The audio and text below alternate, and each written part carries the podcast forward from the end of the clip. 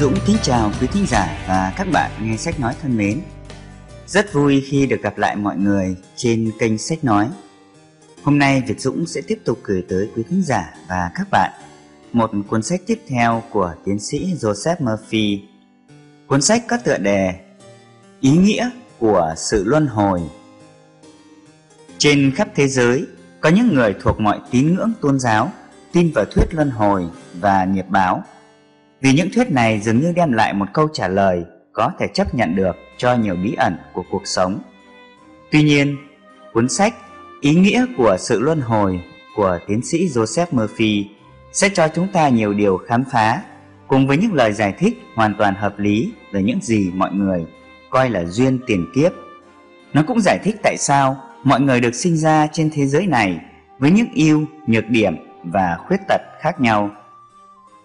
Cuốn sách độc đáo và ít được biết đến nhất này của tiến sĩ Murphy sở hữu những đỉnh cao về cái nhìn sâu sắc, uyên thâm.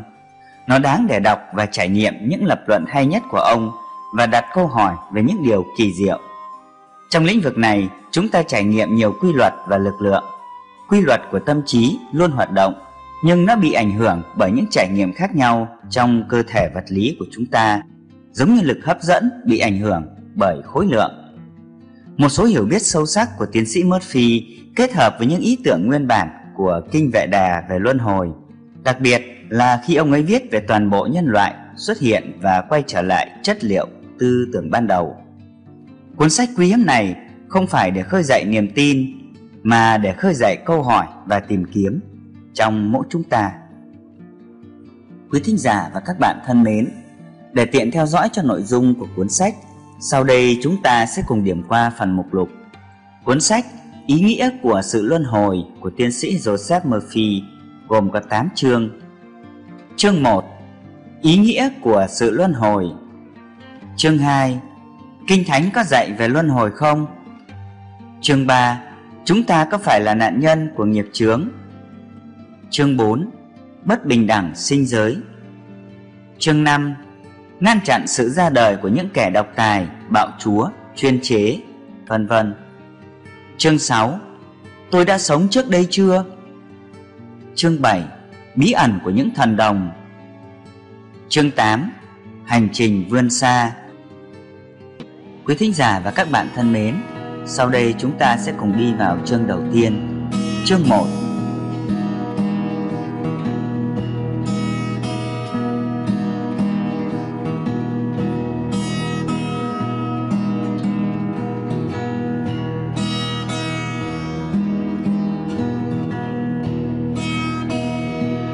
giả và các bạn thân mến, sau đây chúng ta cùng đến với nội dung chương 1 Ý nghĩa của sự luân hồi. Đã đến lúc bạn suy nghĩ trong lĩnh vực tư tưởng mới Sống và thực hành để đưa ra quyết định rõ ràng Về việc phải làm gì với viên đá luân xa Được phát hiện đeo trên cổ con người Cả phương Đông và phương Tây. Ánh sáng cao nhất trong thuyết luân hồi chính là sự cải thiện Nghĩa là con người đang trở nên tốt hơn nhờ quá trình hình thành và loại bỏ những thói quen khác nhau của xác thịt và cảm xúc một cách chậm rãi, công khai. Không có gì được thực hiện trong quá trình vô thức này, bắt nguồn từ việc lưu truyền thói quen đơn thuần như một phản ứng. Thế thì các ngươi hãy nên trọn vẹn như cha các ngươi ở trên trời là trọn vẹn. Sách Matthew chương 5 mục 48 Triết lý tư tưởng mới và ứng dụng không được khuất phục trước lỗi lầm của quần chúng do những tuyên bố của những người vô thần. Chúng ta nên bắt đầu công việc mà Chúa Giêsu đã hết sức lao nhọc. Chúng ta hãy bắt đầu chương trình với mục đích bền bỉ và sự kiên trì bằng cách khoác lên y phục của Đấng Kitô là trí tuệ, chân lý và vẻ đẹp, thay vì y phục của người nghèo, kẻ ăn xin và kẻ trộm. Mệt mỏi qua các chu kỳ của thời gian, không gian quy chiếu. Einstein đã bằng bao công sức đưa chúng ta đến cổng ngôi đền đẹp đẽ các vị thần giả của thời gian và không gian đã bị lật đổ và trở thành tầm thường trước đấng đang có, đã có, đấng toàn năng. Giờ đây, chúng ta đứng lột trần trước cổng, lột bỏ mọi lớp hóa trang tầm thường và sẵn sàng giành lấy vị trí xứng đáng của mình bên tay hữu của cha chúng ta, tức là Chúa hay nguồn sáng tạo. Về cơ bản, điều này có nghĩa là cố ý chấm dứt vòng luân hồi tự động, mệt mỏi, giam mình trong bộ quần áo tầm thường của kẻ nô lệ, cho lối sống và suy nghĩ vật chất, xác thịt. Nhà tư tưởng khoa học tinh thần nhìn vào thuyết luân hồi từ một quan điểm mới hoàn toàn. Nhà tư tưởng khoa học bắt đầu với hình mẫu trên đỉnh cao, trong đó con người là một với Chúa và bắt đầu từ đó. Chúng ta phải ngừng xây dựng một tòa lâu đài dựa trên một giấc mơ chậm rãi, trong đó hàng triệu con người từ đông sang tây đã được đặt trên chiếc giường nghiệp chướng và luân hồi của Projustin để xuất hiện trong những bộ quần áo không phù hợp với một vị khách được mời đến dự tiệc của Chúa. Projustin trong thần thoại Hy Lạp là một trong những người con trai của thần Poseidon. Nếu bạn không mặc bộ quần áo thích hợp, bạn sẽ lại bị ném vào bóng tối bên ngoài của sự thiếu hiểu biết về tâm linh. Bằng cách tin vào thuyết luân hồi hoặc vô số chu kỳ luân hồi xác thịt, tôi tin rằng bạn đang trôi giạt khỏi bến đỗ an lành và rời khỏi ân điển tâm linh. Quan niệm của bạn về Chúa là gì? Kinh Thánh cho bạn câu trả lời. Đấng cao cả ở nơi đời đời vô cùng, danh Ngài là Thánh. Sách Esai chương 57 mục 15 Vũ khí nguyên tử, bom hero và các loại vũ khí nhiệt hạch khác đang gõ cửa nhà bạn, kêu gọi bạn đưa ra tuyên bố mới về giải phóng khỏi mọi truyền thống và niềm tin sai lầm của con người, bất kể thời gian được tôn vinh trên các ban thờ của người phương Đông. Chúng ta hãy bắt đầu dập tắt mọi ngọn lửa nghiệp chướng, luyện ngục bằng niềm tin và niềm tin chân chính vào tình yêu và vẻ đẹp của Thượng Đế ngay tại đây và bây giờ, đồng thời tiến tới các lĩnh vực ý thức căn bản. Bạn không được nản lòng bởi một ảo ảnh của chủ nghĩa mê hoặc đơn thuần, từ chối hài lòng với bất cứ điều gì ngoại trừ miền đất hứa của thực tại tâm linh. Trong giới y khoa, người ta thường loại bỏ các sách giáo khoa về các bệnh lý của ngày hôm qua. Tương tự như vậy, bạn phải vứt bỏ bộ quần áo cũ của người bệnh tật, người nghèo khổ và đến giờ quyết định trong tâm trí của chính bạn, nơi không gì khác ngoài rượu ngon nhất của trí tuệ tâm linh sẽ được bày ra cho những vị khách đang khao khát một giá trị lớn hơn. Vật lý hạt nhân mới với lòng can đảm và niềm tin to lớn cũng đã không ngần ngại loại bỏ các khái niệm nguyên tử thô sơ của ngày hôm qua. Lòng dũng cảm và đức tin của họ đã thể hiện những điều kỳ diệu của chính họ, chẳng hạn như biến thể hạt nhân là hợp nhất thời gian, không gian, truyền hình, đài phát thanh, năng lượng liên nguyên tử, vân vân. Khoa học cũng bắt đầu khuất phục trước bản thể toàn năng. Bằng cách làm việc chăm chỉ trong khu vườn tâm trí, bạn cũng có thể mang lại những hoa trái tốt hơn. Kinh Thánh giải thích đường lối hành động mà con người chân chính phải làm trong những thời điểm này là khi Đức Thánh Linh được tuôn đổ trên mọi xác thịt. Tất cả các khái niệm không xứng đáng đã phải đi vào nhà tù của sự thiếu hiểu biết về tâm linh. Quan trọng nhất trong số này là thuyết luân hồi được chú trọng. Theo đó, sự tiến bộ được quyết định bởi lối suy nghĩ lâu đời ràng buộc trên trái đất này. Khi Chúa Giêsu nói, nước Đức Chúa Trời không đến cách rõ ràng và người ta sẽ không nói ở đây hay là ở đó, vì này nước Đức Chúa Trời ở trong các người Sách Luca, chương 17 mục 20-21 Phải chăng Ngài đã không lường trước được tính tương đối của các khái niệm không gian, thời gian khi Ngài tuyên bố? Kìa, hiện nay là thì thuận tiện. Kìa, hiện nay là ngày cứu rỗi. Sách Corinto, quyển 2 chương 6 mục 2 Mọi điều các ngươi xin trong lúc cầu nguyện, Hãy tin đã được. Tất điều đó sẽ ban cho các ngươi. Sách Mác, chương 11 mục 24 Quả thật quả thật, ta nói cùng các ngươi, Trước khi chưa có Abraham, đã có ta. Sách Răng, chương 8 mục 58 Chẳng phải Ngài đã phá vỡ thời gian và không gian trong công việc cứu rỗi linh hồn và cứu chuộc con người khỏi vòng nô lệ của những tín ngưỡng sai lầm của phương Đông và phương Tây hay sao? Chúa Giêsu đã chứng minh sự phục sinh ngay lập tức, do đó cắt đứt tất cả các kiếp luân hồi đang diễn ra chậm rãi trên con đường đến miền đất hứa của sự nhận thức tâm linh. Bây giờ, hãy trở thành một nhà khoa học tinh thần chân chính và đồng ý với lời tuyên bố quả quyết. Này ta làm mới lại hết thảy muôn vật. Sách Khải Huyền, chương 21, mục 5 Các ngươi sẽ có sự hoạn nạn trong thế gian, nhưng hãy cứ vững lòng, ta đã thắng thế gian rồi. Sách Răng, chương 16 mục 33 Khi ta nói rằng ta ở trong cha và cha ở trong ta thì hãy tin ta bằng chẳng hãy tin bởi công việc ta. Sách răng chương 14 mục 11 Cái tôi có nghĩa là sự nhận thức có ý thức bên trong về sự hiện diện của Chúa trong bạn và trong tất cả mọi người giải phóng bản thân về mặt tinh thần khỏi niềm tin vào những hiện thân xác thịt, tự áp đặt, giam cầm tâm lý. Các con của chúa phải khơi dậy niềm vui bên dưới những ngôi sao mai của ánh sáng, tình yêu và sự thật thắp sáng bầu trời tâm trí của chính bạn. Có lần tôi cầu nguyện cho một người bạn tin rằng anh ta là nạn nhân của nghiệp chướng, rằng anh ta phải chịu đau khổ và chúa đang trừng phạt anh ta. Sau đó là sự chữa lành tâm trí và cơ thể của anh ấy đây là Đức Chúa Trời thể hiện hay biểu lộ trong một cơ thể ốm yếu, bệnh tật. Sự phát triển bệnh tật ở anh ta đã ngừng lại và vinh quang của Đức Chúa Trời được biểu lộ. Vinh quang này chờ đợi không phải thời gian hay thủy triều lên xuống mà là ngay lập tức với sự hiện diện duy nhất luôn đi kèm với sự chữa lành trên đôi cánh của nó. Hãy rời bỏ tất cả những vị thần giả tầm thường và đến trước mặt Đức Chúa Trời với tấm lòng sạch và mục đích cao cả Luân hồi thực sự là sự ra đời của Chúa trong tâm trí con người, nơi con người trở nên sống động với Thánh Linh và say sưa với Chúa. Sự luân hồi tâm linh đến với con người ở đây và bây giờ. Con người đang tham gia một bữa tiệc tâm lý, tâm linh lớn trong hòa bình, hạnh phúc và vui vẻ.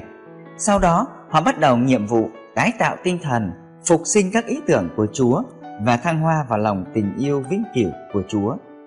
Emma Curtis Hopkins kể về một sự kiện tuyệt vời được ghi lại trong kho lưu trữ của một tổ chức hình sự cấp bang.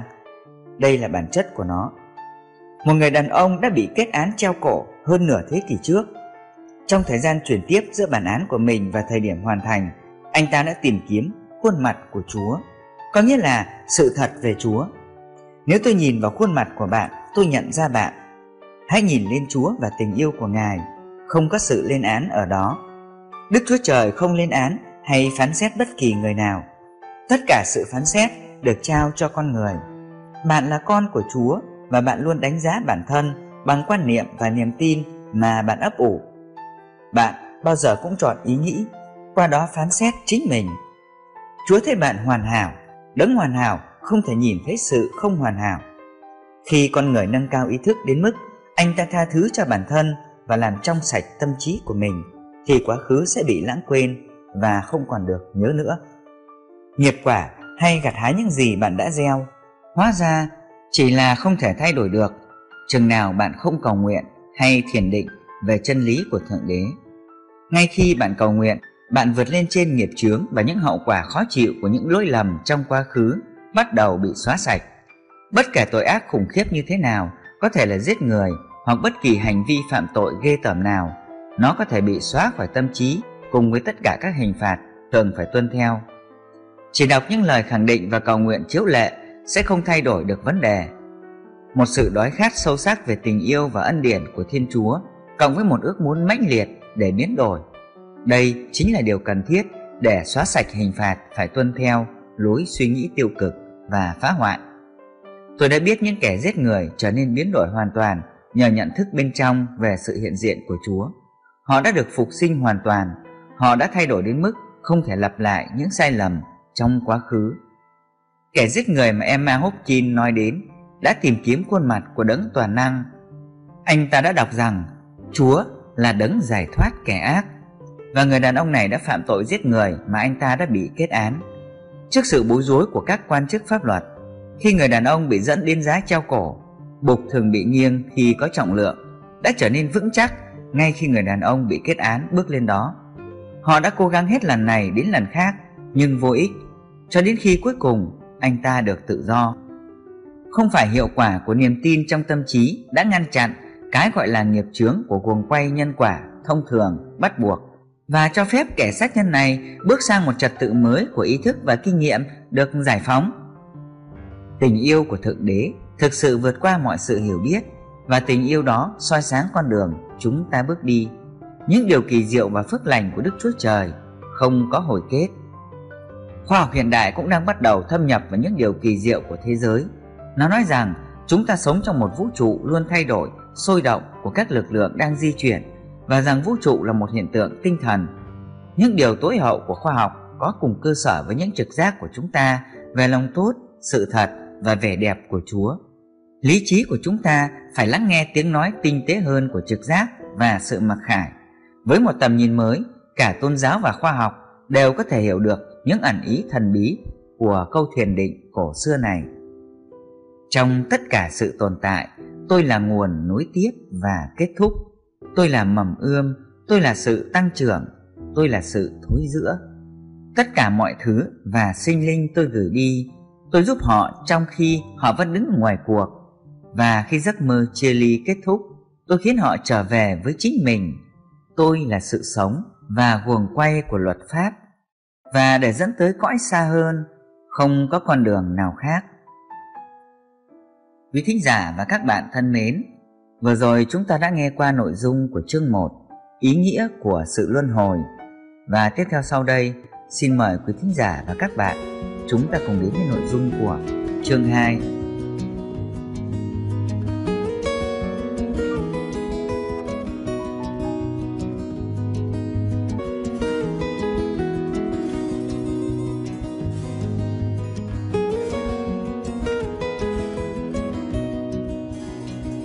Quý thính giả và các bạn thân mến, sau đây chúng ta cùng đến với nội dung của chương 2.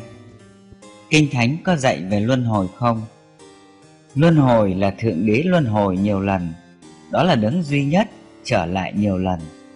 Trowood nói, nếu một điều là đúng thì có một cách nào đó để nó đúng.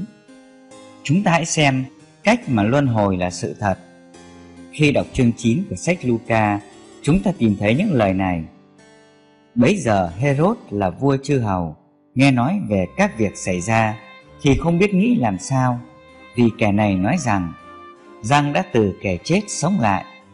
Kẻ khác nói rằng Eli đã hiện ra và kẻ khác nữa thì rằng một trong các đấng tiên tri đời xưa đã sống lại. Xong Herod thì nói Ta đã truyền chém răng rồi, vậy người này là ai mà ta nghe làm những việc dường ấy? Vua bèn tìm cách thấy Đức Chúa Giêsu. Sách Luca chương 9, mục 7, 8, 9 từ Kinh Thánh. Herod có nghĩa là tâm thế giới, niềm tin đại chúng và sự chấp nhận các truyền thống của quá khứ. Một tâm trí như vậy tin rằng đó là Giăng Baptist sống lại từ cõi chết hoặc Eli trở lại. Nhưng điều mà không nhìn thấy là Đức Chúa Trời luôn luôn xuất hiện như một phẩm chất hoặc tâm trạng của con người. Vào thời của Chúa Giêsu, người ta tin vào sự luân hồi, nhưng ở khắp mọi nơi trong Kinh Thánh, như chúng tôi sẽ chỉ ra, Chúa Giêsu hoàn toàn bác bỏ niềm tin này. Nếu bạn đọc cuốn sách này với niềm tin cố định và những ý tưởng cũ của mình, bạn sẽ không thực sự nắm bắt được những gì đang được viết. Bạn chỉ nghe thấy những gì bạn sẵn sàng tiếp nhận. Nhiều người nghe những gì họ muốn tin. Bạn sẽ tìm thấy quyền năng cho sự thật của Kinh Thánh ở đâu. Chúng ở bên trong chính bạn. Bản thể chủ quan hoặc vô hình của bạn là cơ quan có quyền năng. Nó biết tất cả và nó sẽ soi sáng tâm trí ý thức của bạn. Herod là tứ vương, nó còn có nghĩa là tứ trụ hoặc người cai trị bốn phần của một quốc gia. Bạn có bốn phần: tâm linh, tinh thần, cảm xúc và thể chất. Thể chất hay cơ thể là tứ trụ được nhắc đến. Cơ thể hay niềm tin thế gian là một người chết trong cơ thể cũ và trở lại trong một cơ thể khác theo chu kỳ 500 năm, 800 năm, vân vân. Con người với niềm tin thế gian mong muốn được gặp Chúa Giêsu, nhưng họ không thể. Chúa Giêsu tượng trưng cho sự thật. Sự thật là một nhận thức bên trong, nó được nhận thức và hiểu một cách chủ quan. Bạn nói, tôi hiểu, khi bạn lĩnh hội hoặc nắm được giải pháp cho một vấn đề nan giải. Nhiều người cho rằng chúng ta luân hồi nhiều lần là để chuộc tội lỗi đã phạm ở kiếp trước. Họ tin rằng họ phải giải quyết nghiệp chướng của mình cho đến khi thoát khỏi cảnh nô lệ. Đó là niềm an ủi cho nhiều người khi nhận ra rằng những bất hạnh và rắc rối của họ là do lỗi lầm trong tiền kiếp. Niềm tin này thực sự là một liều thuốc chữa lành bệnh. Nó trả lời các vấn đề của họ, khiến họ cảm thấy thoải mái và nó có các tác dụng như chất kích thích đối với những người nghèo khổ này. Một lần nữa, tôi muốn nhấn mạnh rằng Chúa Giêsu không dạy về luân hồi như cách hiểu thông thường. Ngài dạy một sự luân hồi tâm linh. Chúng ta hãy xem xét chương 3 của sách rằng Đức Chúa Giêsu cất tiếng đáp rằng Quả thật, quả thật, ta nói cùng các ngươi Nếu một người chẳng sanh lại Thì không thể thấy được nước Đức Chúa Trời Nicodem thưa rằng Người đã già thì sanh lại làm sao được? Có thể nào trở vào lòng mẹ Và sanh lần thứ hai sao? Đức Chúa Giêsu đáp rằng Quả thật, quả thật, ta nói cùng ngươi Nếu một người chẳng nhờ nước và thánh linh mà sanh Thì không được vào nước Đức Chúa Trời. Sách rằng chương 3 mục 35 Nicodem có nghĩa là trạng thái ý thức thống trị bên trong con người. Anh ta vẫn gắn bó với ý nghĩ cũ về sự luân hồi thể chất hoặc xác thịt. Nhưng anh ta không hài lòng và đang tìm kiếm ánh sáng. Anh ta thuộc nhóm người Pharisee Nghĩa là anh ta tuân giữ luật nhưng lại thiếu thần khí ban sự sống. Anh ấy đại diện cho một người bình thường ngày nay không biết rằng nhận thức, bản thể hay ý thức của chính anh ta là Đức Chúa Trời, đấng tạo hóa, đấng cứu chuộc và đấng cứu rỗi của anh ấy. Chúng ta hãy xem vở kịch hay cuộc đối thoại này diễn ra bên trong con người. Khi Chúa Giêsu nói, ta là chân lý, Ngài không ám chỉ mình là một con người mà ám chỉ nguyên lý mà Ngài giảng dạy. Tôi là có nghĩa là bản thể thuần khiết, cuộc sống, nhận thức, ý thức hoặc người không bị điều kiện hóa. Tôi là của chúng ta là Đức Chúa Trời. Tôi là tất cả đối với mọi người. Nhận thức vô hình này trở thành cái mà con người quan niệm nó là. Đây là quy luật tin vào bản thể của cuộc sống mà thế giới từ chối. Khi chúng ta đọc từ quả thật, quả thật, có nghĩa là dừng lại, nhìn và lắng nghe. Được luân hồi có nghĩa là sự luân hồi thuộc linh, sự giáng sinh của Đức Chúa Trời trong con người. Nicodem hay con người đang tìm kiếm, thắc mắc về sự thật, có hỏi Làm sao một người có thể hồi sinh khi đã già? Người bình thường nghĩ về Chúa ở rất xa anh ấy coi thiên đường là nơi mà anh ấy sẽ đến khi rời khỏi hành trình này Anh ấy đã không thấy rằng bất cứ ai có thể bước vào lòng người mẹ lần thứ hai về mặt tâm lý và được luân hồi về mặt tinh thần con người có thể vào lòng của Chúa nhiều lần và được luân hồi một cách thần bí. Lòng của Chúa là cảm giác bên trong của chính con người. Đây là cách bạn có thể bước vào lòng của Chúa và được luân hồi. Giữ yên lặng và tĩnh lặng bằng cách thư giãn tâm trí và cơ thể. Hãy tách mình ra khỏi lối suy nghĩ cũ và hình thành một khái niệm mới về bản thân, một ước tính mới.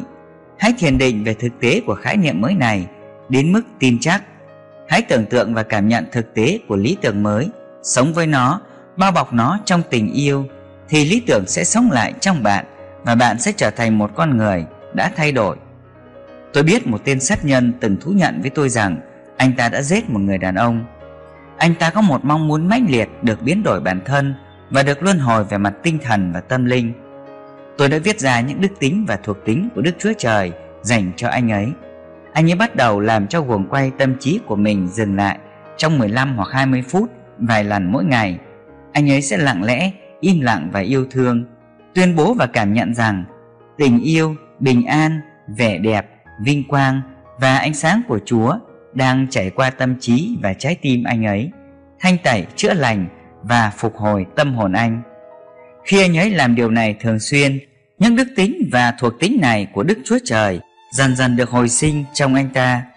Nói cách khác, những phẩm chất này đến từ trong bụng mẹ của anh ấy. Đó là cảm giác hoặc tâm trạng của chính anh khi anh ta cầu nguyện. Một đêm nọ, toàn bộ tâm trí và cơ thể của người đàn ông này cũng như căn phòng anh ta đang ở trở thành một ngọn lửa ánh sáng. Anh ấy thực sự giống như Phaolô bị mù ánh sáng trong một thời gian dài.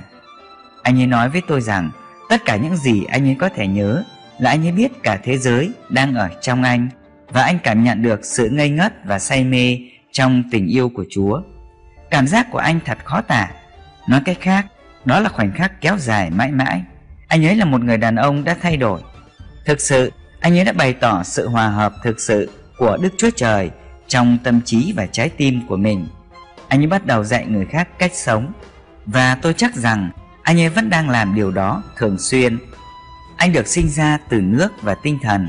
Nước sẽ có hình dạng của bất kỳ chiếc bình nào mà nó được đổ vào.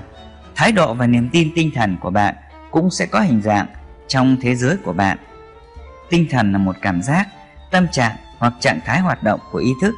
Do đó, được sinh ra từ nước và tinh thần là bắt đầu suy nghĩ theo một cách mới để có được một thái độ tinh thần mới và bắt đầu cảm thấy niềm vui khi lời cầu nguyện được đáp lại. Hãy để chúng tôi lấy một minh họa đơn giản. Giả sử bạn muốn trở thành một giáo viên vĩ đại về chân lý của Chúa, hãy nhắm mắt lại đêm nay. Vẫn là cơ thể của bạn. Hãy tưởng tượng bạn đang giải thích những điều bí ẩn hoặc sự thật của Kinh Thánh cho người khác và rằng họ đang được soi sáng và truyền cảm hứng. Trong trí tưởng tượng của bạn, bạn nhận thấy vô số, cảm thấy thực tế của nó, nhận ra sự kỳ diệu của tất cả, kịch tính hóa nó trong chính bạn. Bạn là diễn viên trong vở kịch này. Hãy hành động như tôi là và tôi sẽ như vậy.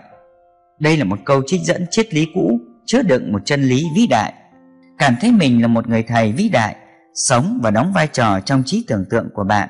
Bạn tập trung vào lý tưởng của mình và bạn trở thành một với nó khi bạn kiên trì. Khi bạn thường xuyên bước vào trạng thái thiền định này, bạn sẽ tiếp xúc với thực tế và sẽ thể hiện một cách khách quan những gì bạn đã thấy và cảm nhận một cách chủ quan.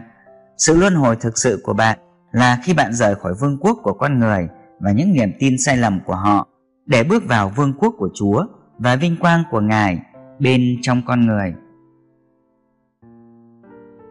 Quý thính giả và các bạn thân mến, vừa rồi chúng ta đã nghe qua nội dung của chương 2. Kinh Thánh có dạy về luân hồi không? Tiếp theo sau đây, xin mời quý thính giả và các bạn chúng ta cùng đến với nội dung của chương 3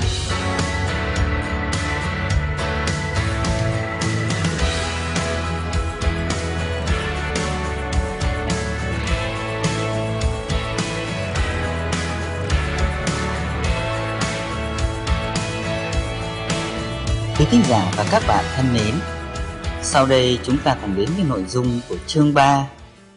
Chúng ta có phải là nạn nhân của nghiệp chướng? Chúng ta không được gắn bó với niềm tin vào nghiệp chướng, tức là điều ác phải bị trừng phạt ở đây trong cuộc sống. Chừng nào con người còn tin rằng mình sẽ bị trừng phạt thì họ phải gánh chịu hậu quả của những niềm tin, ý tưởng và quan điểm sai lầm của mình tin rằng Đức Chúa Trời đang trừng phạt bạn vì những sai lầm trong quá khứ là có một quan niệm sai lầm về Đức Chúa Trời chân chính duy nhất. Bất cứ khái niệm nào bạn nắm giữ về Đức Chúa Trời đều có ảnh hưởng đến cuộc sống của bạn. Nếu bạn có một khái niệm sai lầm, mê tín về Đức Chúa Trời thì sẽ có sự sai lầm và hỗn loạn trong cuộc sống của bạn. Hãy tự hỏi, điều gì tôi thực sự tin là đúng về Đức Chúa Trời? Câu trả lời của bạn là điều quan trọng nhất trong cuộc sống chính bạn. Nó phải xuất phát từ trái tim của bạn, chứ không chỉ nói tôi tin vào Thượng Đế. Ví dụ, hãy bắt đầu tin rằng Chúa là đấng toàn năng, toàn trí, tình yêu vô biên, trí tuệ vô hạn và sự hoàn hảo vô hạn. Và do đó, điều gì đúng về Chúa cũng phải đúng với bạn, vì Chúa và con người là một. Chúa là con người được biểu lộ vô sắc và hữu vi là một tinh thần và hình thức là một, cuộc sống và biểu hiện của nó là một. Nếu bạn thực sự tin vào trái tim mình rằng thượng đế là tất cả tình yêu, ánh sáng, sự thật và vẻ đẹp, giống như cách bạn tin rằng mình đang sống, sau đó mọi thứ trong cuộc sống của bạn sẽ bắt đầu thay đổi. Tất cả các lĩnh vực trong cuộc sống của bạn sẽ bắt đầu được cải thiện, chẳng hạn như sức khỏe, sự giàu có, tình yêu và sự thể hiện. Bạn sẽ đi từ vinh quang này đến vinh quang khác và lợi ích của bạn sẽ nhân lên gấp bội cho đến khi hừng đông ló dạng và bóng tối tan đi. Tin rằng chúng ta phải luân hồi nhiều lần để giải quyết nghiệp chướng hoặc đau khổ vì những lỗi lầm trong quá khứ là một loại chất kích thích nó làm lu mờ tâm trí và hủy hoại cơ thể. Tôi đã nghe người ta nói, đây là nghiệp chướng của tôi, tôi không thể vượt qua điều này Ông biết đấy, tôi chắc chắn đã làm điều gì đó tồi tệ trong kiếp trước. Đây là một dạng bằng chứng có tác dụng như một liều thuốc mê làm tê liệt các giác quan. Chúng ta phải thực sự nhìn thấy sự ngu xuẩn của một niềm tin như vậy. nó hoàn toàn mâu thuẫn với những lời dạy của Kinh Thánh và trí tuệ vĩnh cửu. Chúa Giêsu chữa lành ngay cho người mù, do đó bác bỏ tất cả những niềm tin như vậy. Sự mất mát, hạn chế hoặc xấu xa duy nhất trên thế giới là niềm tin của chúng ta vào sự mất mát, niềm tin vào sự hạn chế và niềm tin vào cái ác hoặc bệnh tật. Điều này được gọi là đứa con của sự diệt vong hay cảm giác mất mát được nói đến trong Kinh Thánh. Đức Giê-hô-va phán: Bây giờ hãy đến, cho chúng ta biện luận cùng nhau. Dầu tội các ngươi như hồng điều sẽ trở nên trắng như tuyết, dầu đỏ như son sẽ trở nên trắng như lông chiên. Sách Esai chương 1 mục 18 Nhân ta sẽ tha sự gian ác của họ và không nhớ đến tội lỗi họ nữa. Sách Hebrew chương 8 mục 12 Bạn có thể tưởng tượng một Đức Chúa Trời yêu cầu bạn tha thứ cho những người xúc phạm bạn và trong một hơi thở khác lại từ chối tha thứ cho chính Ngài không? Bạn đã được tha thứ trước mắt Chúa rồi, hãy tha thứ cho chính mình bây giờ. Ngươi sẽ kêu cầu ta, ta sẽ đáp lời người. Trong sự gian truân ta sẽ ở cùng người, giải cứu người và tôn vinh người. Sách Thi Thiên chương 91 mục 15 Ấy chính ta là đấng vì mình ta mà xóa sự phạm tội ngươi, ta sẽ không nhớ đến tội lỗi người nữa. Sách Esai chương 43 mục 25 Một số người cho rằng hầu như không thể thay đổi một số điều kiện vật chất trong cuộc đời này. Đặc biệt là nếu một người sinh ra đã bị bệnh hoặc dị tật bẩm sinh, điều này mâu thuẫn với mọi điều Kinh Thánh dạy. Cụ thể là Này ta là Jehovah, Đức Chúa Trời của mọi xác thịt, có sự gì khó quá cho ta chăng? Sách Jeremy chương 32 mục 27 Đức Giê-hô-va phán Ta sẽ chữa lành thân thể ngươi và chữa vết thương ngươi Vì chúng nó đã gọi ngươi là kẻ bị bỏ Mà rằng ấy là Siôn chẳng ai ngó ngàng đến. Sách Giê-giê-mi chương 30 mục 17 Ấy là Ngài tha thứ các tội ác ngươi, Chữa lành mọi bệnh tật ngươi, Cứu chuộc mạng sống ngươi khỏi chốn hư nát, lấy sự nhân từ và sự thương xót mà làm mão chiều đội cho ngươi. Ngài cho miệng ngươi được thỏa các vật ngon. Tuổi đăng thì của ngươi trở lại như chim phụng hoàng. Sách thi thiên, chương 103 mục từ 3 đến 5 ta sẽ cứu chúng nó khỏi quyền lực của âm phủ và chuộc chúng nó ra khỏi sự chết. Hỡi sự chết nào tai vạ mày ở đâu? Hỡi âm phủ nào sự hủy hoại mày ở đâu? Ôi, sự ăn năn sẽ bị giấu khỏi mắt ta. Sách OC chương 13, mục 14 Một người què không được chữa lành ngay lập tức vì niềm tin của anh ta.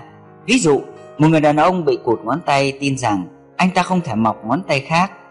Anh ấy đã được nói điều đó bởi cha mẹ của mình. Sách giáo khoa mà anh ấy nghiên cứu nói rằng điều đó không thể được thực hiện, cộng với truyền thống và tín ngưỡng đại chúng. Giờ đây anh ấy tin rằng trí tuệ sống đã tạo ra ngón tay của anh ấy không thể mọc ra ngón tay khác Ansia Salmon trong cuốn sách của cô ấy Ngài chữa lành hôm nay kể về một đứa trẻ bị mất ba ngón tay và nhờ cầu nguyện mà ba ngón tay bắt đầu phát triển bình thường như thế nào. Chúa Giêsu phán: Đức tin người đã chữa lành cho người. Trong chương thứ 11 của sách Mác, chúng ta đọc những lời tuyệt vời này. Bởi vậy ta nói cùng các ngươi Mọi điều các ngươi xin trong lúc cầu nguyện Hãy tin đã được Tất điều đó sẽ ban cho các ngươi Sách Mác, chương 11 mục 24 Không có điều kiện đặt ra không nhất thiết phải là một người thánh thiện hay một nhà thần bí vĩ đại Mới có thể biểu lộ những ước muốn sâu thẳm nhất trong trái tim mình Người đàn ông mà chúng ta gọi là kẻ giết người, kẻ trộm, kẻ mang tiếng xấu Nếu anh ta mong muốn có thể biến đổi bây giờ Điều này có thể được thực hiện thông qua sự gia tăng trong ý thức kèm theo một khao khát mãnh liệt và khao khát tình yêu và bình an của Thiên Chúa. Một tên tội phạm có thể hoàn toàn quên đi quá khứ, toàn tâm toàn ý hướng về sự hiện diện của Thượng Đế, cảm thấy rằng mình được nắm chìm trong sự hiện diện thánh linh, được bao phủ bởi ánh sáng thiên đường và có một kinh nghiệm nội tâm về vinh quang và vẻ đẹp của Thượng Đế. Trong thời gian ngắn, anh ta có thể bị thay đổi. Phaolô mặc dù đối diện với sự chống đối quyết liệt của những người đồng hương đối với sứ điệp về Đức Giêsu mà ngài xác tín và giao giảng, ngài là một tấm gương sáng về trạng thái tâm thức có thể đạt được ngay lập tức.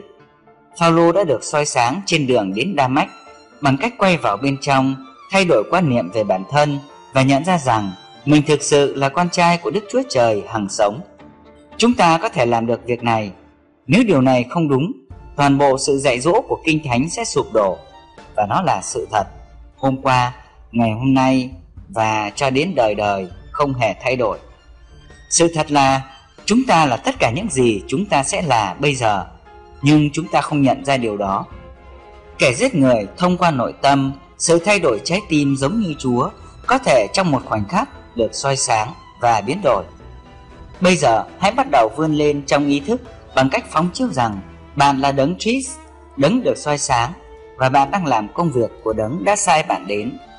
Chúng ta phải từ chối tin vào những tuyên bố và lý thuyết rằng phải mất 100 hoặc 1.000 năm để được chữa lành hoặc khai sáng. Không có thời gian trong Chúa.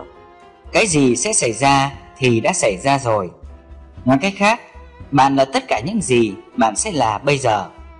Vâng, điều này rất tức thì, thậm chí 50 triệu năm sau đó sẽ không tạo ra bất kỳ sự khác biệt nào đối với thực tế bên trong bạn. Đức Chúa Trời không thể học hỏi hay trở nên khôn ngoan. Ngài là đấng toàn trí. Tất cả sự phát triển, học hỏi, mở rộng và thu hẹp đều là ảo tưởng về sự phát triển và mở rộng. Làm sao Chúa có thể đau khổ được? Hãy suy ngẫm về những lời kỳ diệu này. Nhưng nếu kẻ ác từ bỏ mọi tội lỗi mình đã phạm, tuân giữ tất cả các luật lệ của ta và làm điều hợp pháp và đúng đắn, thì chắc chắn hắn sẽ sống, hắn sẽ không chết. Tất cả những vi phạm chúng sẽ không được nhắc đến nhờ sự công chính mà hắn đã làm hắn sẽ sống trong những câu này bạn được dạy rằng nếu một người từ bỏ những lối mòn của quá khứ và bắt đầu thực hành suy nghĩ đúng đắn cảm xúc và hành động đúng đắn anh ta sẽ chuyển hóa chính mình một khởi đầu mới là một kết thúc mới nhận một khái niệm mới về bản thân đi về phía trước trong ánh sáng kinh thánh cho bạn biết kìa hiện nay là thì thuận tiện Kìa, hiện nay là ngày cứu rỗi. Sách Corinto, quyển 2, chương 6 mục 2. Và một đoạn khác, các ngươi há chẳng nói rằng còn bốn tháng nữa thì tới mùa gặt sao? Xong ta nói với các ngươi, hãy nhướng mắt lên và xem đồng ruộng đã vàng sẵn trong mùa gặt. Sách răng, chương 6, mục 35. Chúa Giêsu nói với mọi người vào thời điểm của Ngài rằng những lẽ thật mà Ngài giảng giải giờ đây đã có sẵn hôm nay đã được ứng nghiệm lời kinh thánh mà các ngươi mới vừa nghe đó. Sách Luca, chương 4 mục 21 Đừng trì hoãn điều tốt của bạn. Tại sao nói, năm tới tôi sẽ hạnh phúc hơn, hoặc 6 tháng kể từ bây giờ tôi sẽ được chữa lành. Sự hiện diện chữa lành hiện có sẵn. Câu trả lời thiêng liêng đang chờ đợi bạn. Chúa biết câu trả lời. Việc thực hiện mong muốn của bạn là bây giờ ta sẽ nhậm lời họ trước khi kêu cầu ta họ còn nói, ta đã nghe rồi sách Esai, chương 65 mục 24 nội hàm của đoạn kinh thánh này có nghĩa là trước khi bạn hỏi, câu trả lời đã gõ cửa tâm trí bạn rồi. Trí tuệ vô hạn không có vấn đề gì, nó biết giải pháp ngay lập tức. Nó là phi thời gian và không gian. Không có vấn đề gì bạn đang tìm kiếm tồn tại bây giờ. Kìa hiện nay là thì thuận tiện Kìa hiện nay là ngày cứu rỗi. Sách Corinto quyển 2 chương 6 mục 2 Trước mặt Chúa có chọn sự khoái lạc, Tại bên hữu Chúa có điều vui sướng vô cùng. Sách Thi Thiên, chương 16 mục 11 Niềm vui của Thiên Chúa có sẵn ngay bây giờ. Đừng nói, Một ngày nào đó tôi sẽ vui vẻ và tự do. Hãy bước vào niềm vui của Chúa ngay bây giờ, bằng cách tuyên bố niềm vui của Chúa và tình yêu của Ngài đang chảy qua bạn như một dòng sông hiền hòa. Đó là dòng sông bình an của Đức Chúa Trời và là dòng nước vui mừng của Ngài. Tình yêu, vẻ đẹp và quyền năng của Chúa hiện đã có sẵn. Những phẩm chất này của Thượng Đế đã luôn luôn như vậy, bây giờ và sẽ luôn luôn như vậy. Thời gian là thuộc tâm lý, nó là một trạng thái của ý thức. Nếu bạn bắt đầu nghĩ rằng vì trái đất đang chuyển động trên trục của nó cứ sau 24 giờ mang lại ngày và đêm và mọi thứ sẽ trở nên tốt đẹp hơn thì bạn sẽ vẫn còn bối rối. Chúa đang ở đây bây giờ, chính sự hiện diện và sự sống của bạn. Khi bạn nói tôi là thì đó là Đức Chúa Trời. Chúng ta không nói về việc Chúa đến, Chúa ở đây đã là của riêng bạn. Tôi là sự vĩnh cửu bây giờ. Chấp nhận điều tốt của bạn bây giờ hợp nhất với mong muốn của bạn trong ý thức, hòa nhập vào trạng thái hoàn thành của sự thành tựu. Hãy để đồng hồ thời gian với tâm lý của bạn là xong rồi, nó đã kết thúc. Đừng bao giờ nói, ồ, năm tới công việc kinh doanh sẽ tốt hơn. Thời gian mà một người bình thường nói đến có nghĩa là mối quan hệ của anh ta với trái đất trong chuyển động ngày đêm của nó và vị trí của mặt trời. Nó có nghĩa là mối quan hệ của anh ấy với các sự kiện của ngày hôm nay và ngày mai. Mong muốn kéo dài và không nhận ra được mong muốn của trái tim bạn sẽ sinh ra sự thất vọng, bệnh tật và chứng loạn thần kinh. Lý tưởng, khát vọng của trái tim bạn bây giờ tồn tại. Đó là thực tế sống động, cụ thể trong chiều tiếp theo của tâm trí. Hãy nhớ rằng những suy nghĩ là tất cả mọi thứ. Nhận ra sức mạnh của suy nghĩ bạn, nó là tối cao trong cuộc sống. Bây giờ hãy đi vào bên trong và bước vào bầu không khí tinh thần mà những lời cầu nguyện của bạn được đáp lại, những giấc mơ của bạn được thực hiện. Chấp nhận điều tốt của bạn bây giờ, hãy nói từ trái tim của bạn. Thứ tôi đang tìm kiếm đã tồn tại, nếu không tôi thậm chí không thể mong muốn nó. Bây giờ tôi hoàn toàn chấp nhận việc thực hiện mong muốn của mình và tôi yên tâm với niềm tin rằng mọi việc đã được thực hiện. Nếu bạn bị ốm, hãy yêu cầu sức khỏe ngay bây giờ, cảm nhận nó, cảm ơn vì sức khỏe hoàn hảo của bạn. Nguyên tắc chữa lành hiện đang tồn tại. Đừng trì hoãn việc chữa lành của bạn hoặc mặc định nó trong tương lai. Khi bạn xác định chính mình với nguyên tắc chữa lành, sẽ diễn ra sự sắp xếp lại cấu trúc nguyên tử của cơ thể bạn và sức khỏe sẽ được tiết lộ. Bạn sẽ nhận ra sự thật của câu nói rằng, Bây giờ là thì thuận tiện Trong Kinh Thánh. Tôi chấp nhận sự thịnh vượng của mình bây giờ Không phải trong một ngày nào đó trong tương lai. Tôi cảm ơn vì điều đó ngay bây giờ Và bước vào niềm vui của lời cầu nguyện được đáp lại. Quý thính giả và các bạn thân mến Vừa rồi chúng ta đã nghe qua nội dung của chương 3 Chúng ta có phải là nạn nhân của nghiệp chướng? Và tiếp theo sau đây, xin mời quý thính giả và các bạn, Chúng ta cùng đến với nội dung của chương 4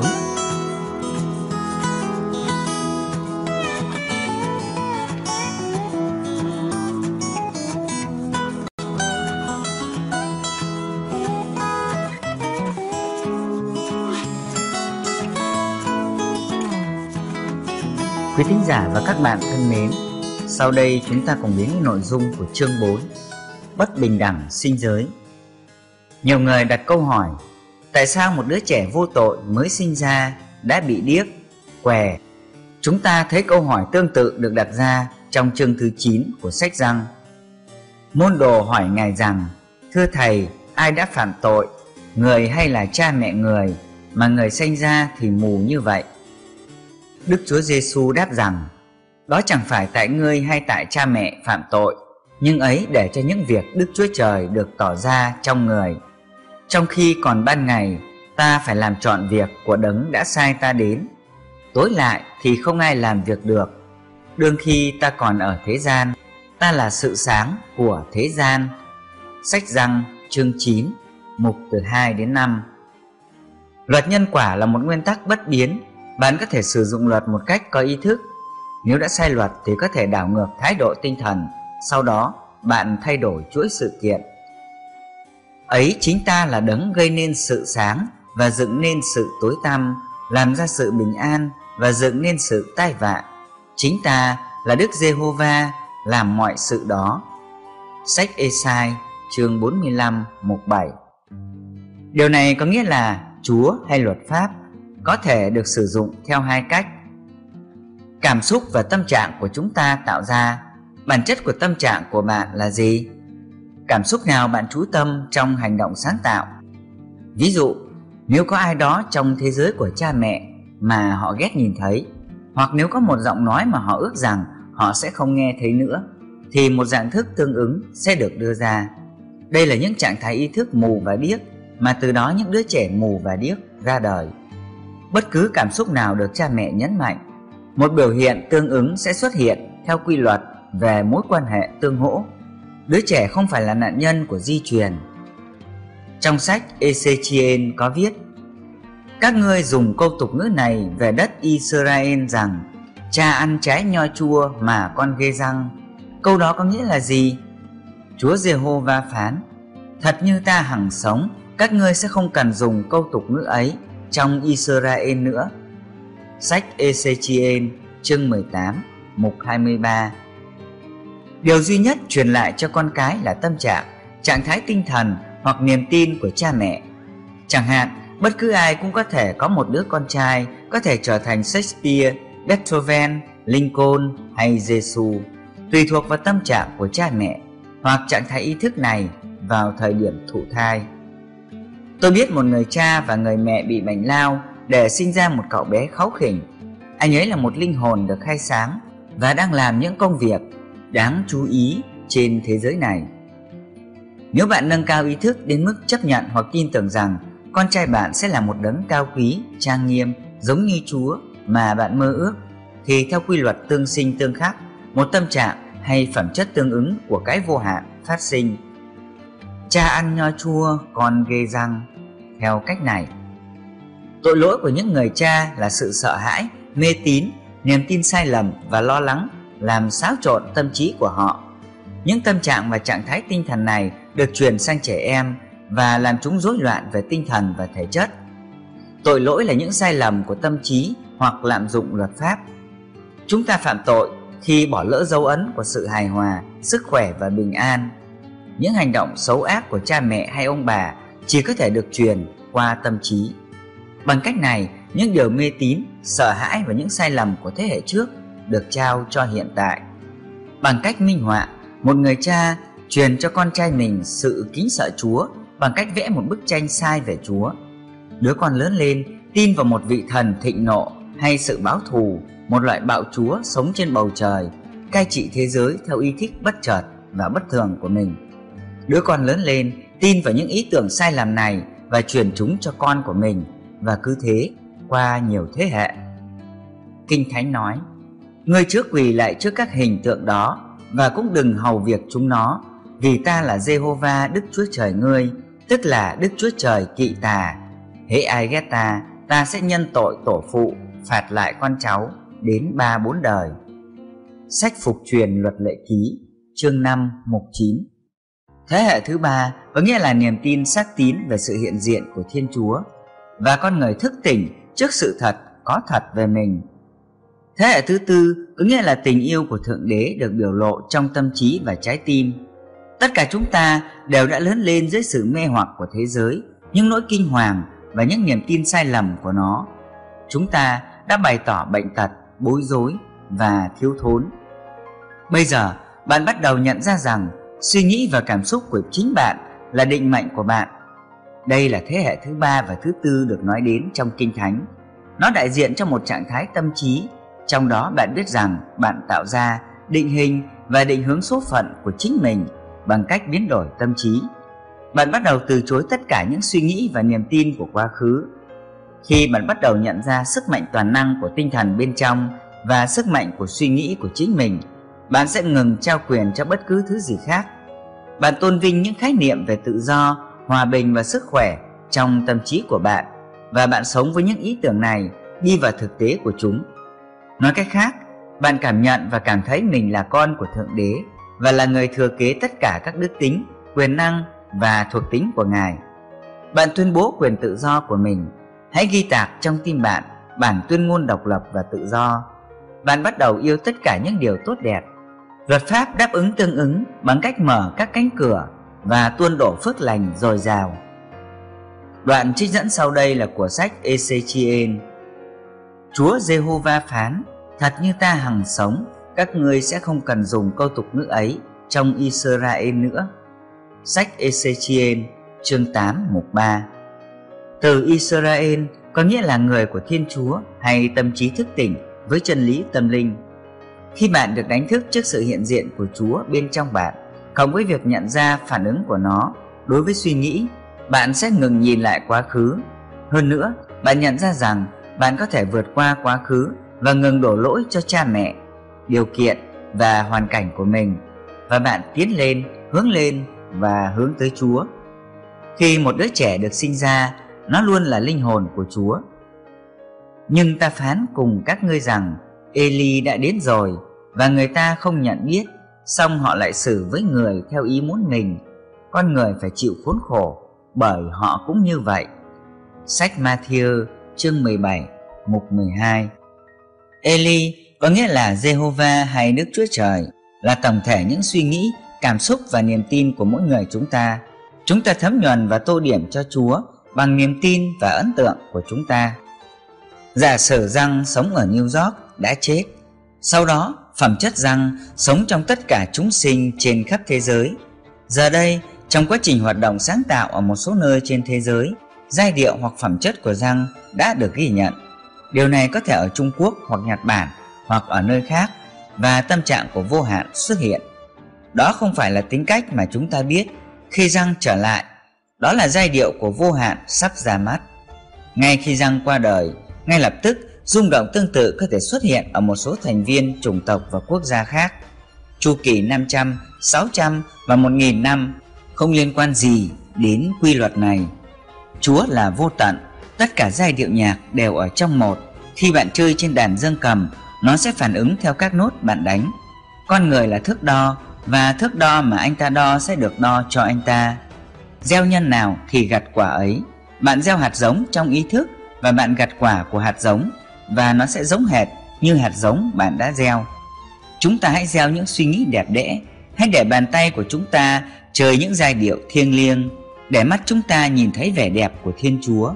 Hãy để tiếng nói của chúng ta là những lời ca ngợi và tạ ơn. Sau đó chúng ta sẽ gặt hái những gì chúng ta gieo. Chắc chắn là sai lầm khi tin rằng bạn hoặc bất kỳ ai khác đang đau khổ vì những lỗi lầm đã mắc phải trong những lần luân hồi trong quá khứ hoặc về những ảnh hưởng di truyền. Họ hỏi Chúa Giêsu như chúng tôi đã chỉ ra ở đầu chương này, phải chăng người mù đã phạm tội hay do cha mẹ anh ta mà anh ta bị mù bẩm sinh? Vào thời đó, họ tin rằng tội lỗi của cha mẹ đã giáng xuống con cái đến thế hệ thứ ba và thứ tư. Nói cách khác, nếu một người cha bị bệnh lao thì những đứa con của anh ta cũng sẽ như vậy. Cha mẹ què thì con cái cũng què. Chúng ta đã học được rằng chỉ có ảnh hưởng tinh thần hoặc trạng thái ý thức là được truyền lại. Những người khác tin rằng người mù trong kinh thánh là nạn nhân của nghiệp chướng. Chúa Giêsu bác bỏ hoàn toàn cả lý thuyết hay niềm tin và hướng đến quyền năng tâm linh. Ngài chữa lành cho người mù ngay lập tức.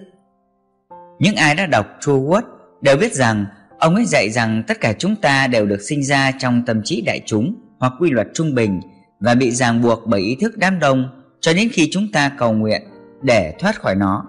Chúa Giêsu không nói với con người, Anh phải giải quyết nghiệp chướng của mình.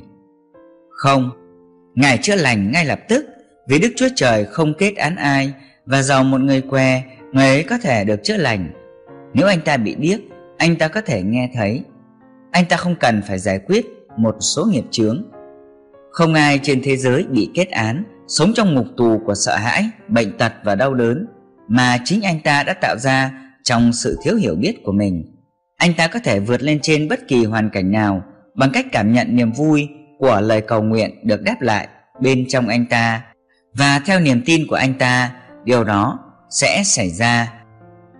Mozart lincoln, shakespeare, napoleon đã để lại dấu ấn cho nhân loại. Chúng ta đọc các tác phẩm của họ trong lịch sử, các bài hát và văn xuôi. Tất cả chúng sống trong trái tim hay khối óc chủ quan của con người con của một người là ý tưởng hoặc cảm giác của họ về bất cứ điều gì. Họ có thể thụ thai ở bất kỳ trạng thái nào mà họ có khả năng. Do đó, nếu một người ngưỡng mộ những phẩm chất và thuộc tính của napoleon và muốn sinh ra một đứa con, bên trong thế nào, bên ngoài như vậy? Trong hành động sáng tạo, một nhân vật giống napoleon xuất hiện, giống với tâm trạng của người đàn ông đó, tâm trạng thống trị, chiến ưu thế. Nói cách khác Chính giai điệu được tạo ra trong quá trình thụ thai hoặc sáng tạo sẽ quyết định bản chất của đứa trẻ. Một người đàn ông 80 hay 90 tuổi bị tàn tật đuôi mù hoặc điếc cũng phải tuân theo luật như một đứa trẻ trong bụng mẹ hay trong nôi. Chúa Giêsu phán: Ta nói cùng các ngươi, Không phải, song nếu các ngươi chẳng ăn năn thì hết thảy sẽ bị hư mất như vậy. Sách Luca chương 13 mục 3 Điều này có nghĩa là tất cả đều đắm chìm trong tâm trí đại chúng. Sự ám thị của thế giới đang liên tục ảnh hưởng đến ý thức của chúng ta. Tâm trí của chúng ta tiếp nhận tùy theo mức độ tiếp thu của chính chúng ta. Nếu chúng ta không suy nghĩ cho bản thân và nếu chúng ta không làm trong sạch tâm trí của mình, chúng ta sẽ đau khổ bởi vì chúng ta đã để cho nỗi sợ hãi, niềm tin sai lầm và những quan niệm sai lầm về thế giới xâm nhập vào chúng ta. Sau đó, tâm trí thế giới thực hiện suy nghĩ của chúng ta cho chúng ta và hành động khi chúng ta mang lại tai nạn, bệnh tật, đau khổ, vân vân vào cuộc sống của chúng ta. Tâm trí thế giới là tâm trí tin vào bệnh tật, thất bại, bất hạnh, khủng bố và mê tín. Nếu không thường xuyên cầu nguyện và thanh lọc tâm trí, chúng ta cũng có thể gặp rắc rối. Không có cơ hội hay tai nạn vì tất cả là luật. Có một tâm thức, một trạng thái của tâm thức là nguyên nhân của tất cả. Khi họ hỏi Giêsu tại sao tháp Siloe đổ xuống trên 18 người đàn ông, Đức Chúa Giêsu cất tiếng đáp rằng: Các ngươi tưởng mấy người đó vì chịu khốn nạn rừng ấy có tội lỗi trọng hơn mọi người Galilee khác sao? Ta nói cùng các ngươi, không phải, song nếu các ngươi chẳng ăn năn thì hết thảy sẽ bị hư mất như vậy. Sách Luca chương 13 mục 2 3 Sám hối có nghĩa là suy nghĩ theo cách mới, chuyển hóa tâm trí, suy nghĩ theo một hướng, tức là nghĩ về Chúa và các phẩm chất của Ngài và nhận ra điều gì là đúng với Chúa, là đúng với bạn. Sau đó, bạn sẽ thấy rằng tất cả các cách của bạn sẽ là những cách dễ chịu, tất cả các con đường của bạn sẽ là con đường bình an. Giả sử bạn đặt tay lên một sợi dây điện trần, bạn sẽ bị điện giật. Tại sao đổ lỗi cho quy luật điện? Bạn phải học luật và sử dụng nó để ban phước cho bản thân và những người khác. Chính sự lạm dụng hoặc thiếu hiểu biết của bạn về luật pháp đã gây ra bị giật hoặc bỏng.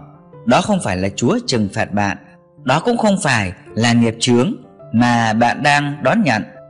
Giả sử bạn nhảy xuống biển và bạn không biết bơi, bạn sẽ bị chết đuối. Nó không phải là nghiệp chướng của bạn. Đó không phải là một Đức Chúa Trời đầy thù hận, độc ác đang trừng phạt bạn. Đúng hơn là do bạn thiếu kiến thức về cách bơi lội và giữ cơ thể nổi trong nước. Nước sẽ nâng đỡ một chiếc thuyền hoặc bất kỳ người nào học bơi hoặc điều hướng con tàu. Bạn có thể rơi xuống vách núi vì bất cẩn khi leo núi hoặc không chú ý đến người hướng dẫn đang dạy bạn cách leo lên dãy Alper. Định luận vạn vật hấp dẫn là vô vị. Chúng ta làm tổn thương và trừng phạt chính mình. Trẻ em phụ thuộc vào tâm trạng, cảm xúc và bầu không khí của gia đình. Quimby nói về trẻ em rằng chúng giống như một cây vĩ cầm. Bất cứ ai cũng có thể đến và đánh một giai điệu trên chúng. Trẻ em giống như một tấm bảng trắng mà tất cả các thành viên trong gia đình viết một cái gì đó.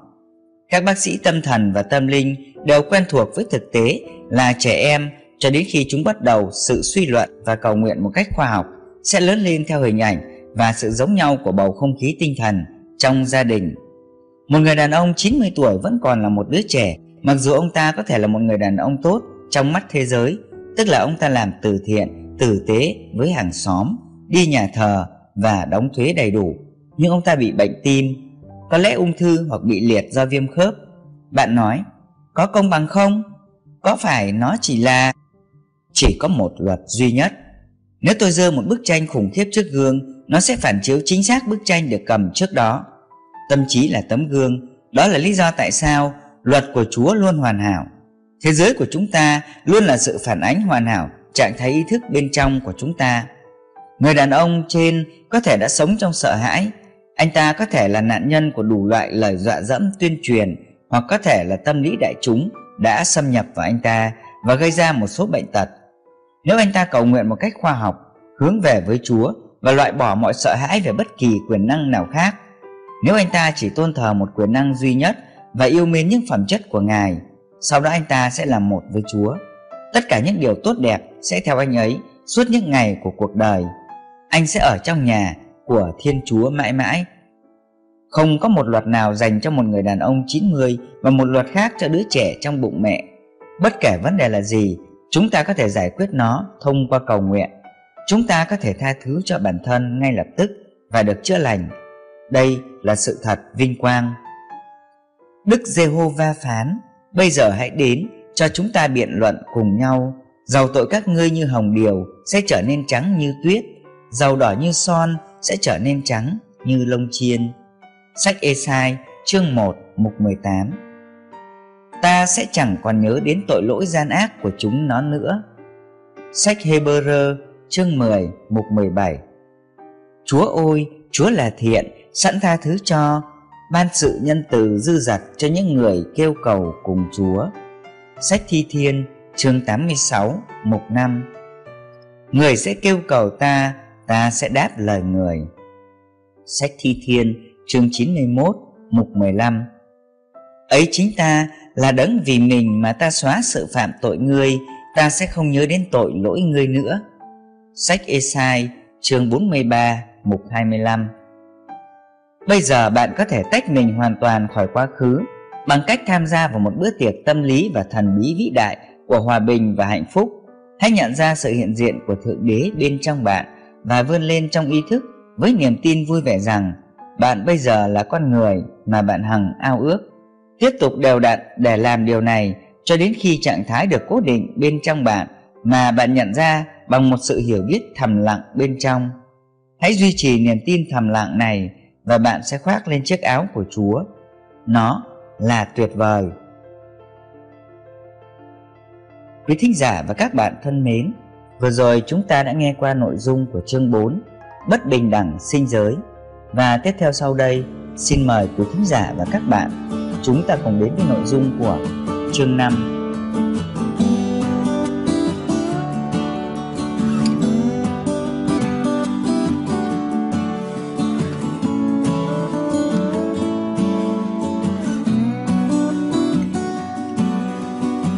giả và các bạn thân mến, sau đây chúng ta cùng đến với nội dung của chương 5 Ngăn chặn sự ra đời của những kẻ độc tài, bạo chúa, chuyên chế Người ta thường hỏi Tại sao chúng ta có những kẻ độc tài và bạo chúa trên thế giới?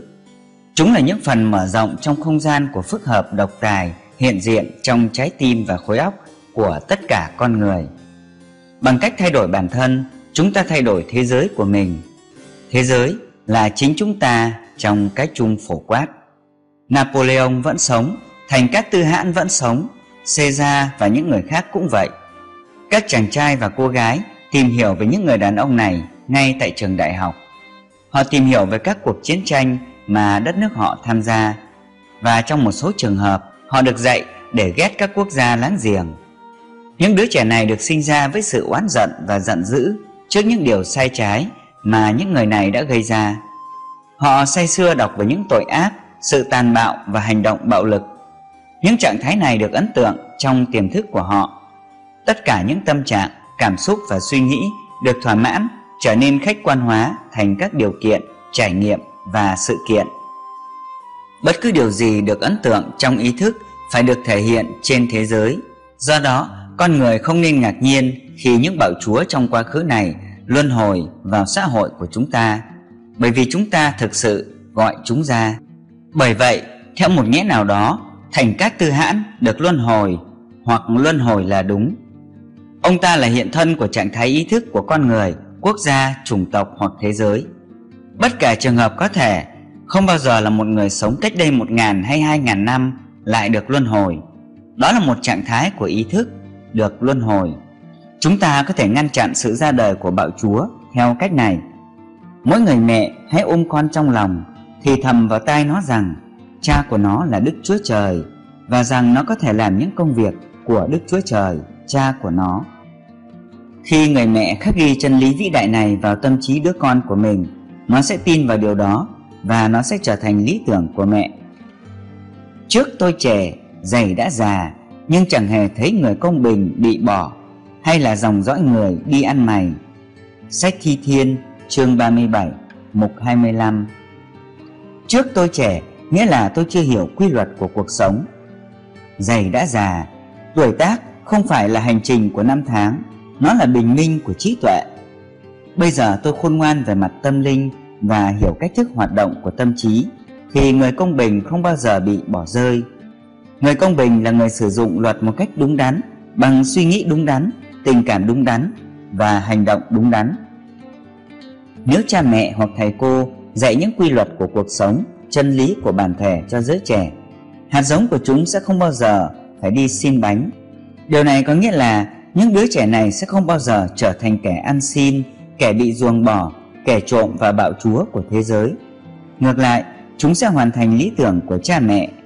Nói cách khác, những đứa trẻ phải hoàn thành niềm tin của cha mẹ chúng nếu cha mẹ gây ấn tượng với tâm trí tiềm thức của họ bằng những giấc mơ tuyệt vời cho con trai và con gái của mình, thì theo niềm tin của họ, điều đó sẽ xảy ra với họ. Bằng cách dạy cho giới trẻ biết chúng thực sự là ai, bằng cách chỉ cho chúng con đường, sự thật và ánh sáng, chúng ta có thể xây dựng vương quốc thiên đường trên trái đất. Kết quả là chúng ta sẽ ngăn chặn sự luân hồi của những kẻ độc tài, bạo chúa và những trạng thái ý thức không mong muốn trước đây vốn được duy trì bởi những định kiến, hận thù và sợ hãi, những điều chưa biết. Hãy dạy trẻ em sống trong những sự thật vĩ đại của thượng đế. Dạy chúng về những thành tựu vĩ đại của các nhà thơ, nghệ sĩ, kỹ sư, nhà toán học, nhà vật lý, nhà thiên văn học và những người khác. Hãy để các chàng trai và cô gái bắt chước những người tuyệt vời này. Con người mang lại sức sống cho những ý tưởng và quan điểm miễn là chúng ta tin chúng khi chúng ta không tin vào những sai lầm, những ý tưởng này không có sức mạnh. Sự thật ở đâu? Nó ở bên trong chính bạn. Chúa giêsu nói, hãy tìm kiếm trong kinh thánh. Điều này có nghĩa là tất cả đã được viết ra theo ý chủ quan của bạn, từ nền tảng cơ bản. Tất cả kiến thức đều ở bên trong, tất cả chúng sinh đã từng sống đều ở trong bạn bây giờ. Bạn có thể phóng chiếu chân dung của bất kỳ chúng sinh nào, quá khứ hay hiện tại đối với tất cả mọi người là trạng thái ý thức, phẩm chất của cái tâm thể hiện. Tất cả tâm trạng, sắc màu, phẩm chất và rung động đều ở bên trong bạn, bởi vì vô hạn ở bên trong và vô hạn không thể bị chia cắt. Tất cả được chứa trong một. Tất cả chúng sinh là hình chiếu của chính bạn, con người duy nhất. Chúng ta phải thức tỉnh khỏi giấc mơ về sự giới hạn và tuyên bố quyền tự do của chúng ta với tư cách là những người con của chúa tại đây và bây giờ, có hàng ngàn trường hợp con người đã hoàn toàn mất đi bản sắc và nhân cách trước đây của mình, đảm nhận cuộc sống mới, bước vào những ngành nghề khác nhau và trong nhiều trường hợp, thậm chí còn tái hôn. Những người này là nạn nhân của chứng mất trí nhớ hoặc mất trí nhớ về con người trước đây của họ. Họ không thể nhớ vợ, chồng và con cũ của họ. Họ không có hồi ức về nghề nghiệp trước đây của họ họ đảm nhận một vai trò mới trong cuộc sống. Họ đã thay đổi hoàn toàn, bởi vì họ đã thay đổi ý thức của mình. Theo nghĩa tâm linh, tất cả chúng ta đều là nạn nhân của chứng mất trí nhớ. Chúng ta đã quên mất mình thực sự là ai, và chúng ta tự nhủ rằng mình là những con sâu trong bụi đất. Lấy ví dụ, một người thức dậy sau giấc ngủ và anh ta hoàn toàn quên mất mình là ai, anh ta bị hấp dẫn đến khu ổ chuột. Bạn bè của anh ấy biết chuyện gì đã xảy ra cố gắng thuyết phục anh ấy trở lại trạng thái cũ. Vì mất trí nhớ, cách sống trước đây của anh ấy hoàn toàn bị xóa bỏ khỏi ký ức. Anh ấy tin rằng vị trí của mình là trong khu ổ chuột. Anh chỉ mỉm cười với những người quen cũ mà anh không còn biết nữa. Anh ấy chấp nhận đúng với vai trò mà anh ấy đang đảm nhận. Sẽ đến một ngày khi trí nhớ của anh ấy được phục hồi và anh ấy thức tỉnh với tư cách chính đáng của mình. Với sự chắc chắn và nhanh chóng, anh ấy trở lại môi trường của mình phù hợp với phẩm giá của sự giáo dục của anh ấy. Anh tự hỏi tại sao anh ấy lại ở trong khu ổ chuột.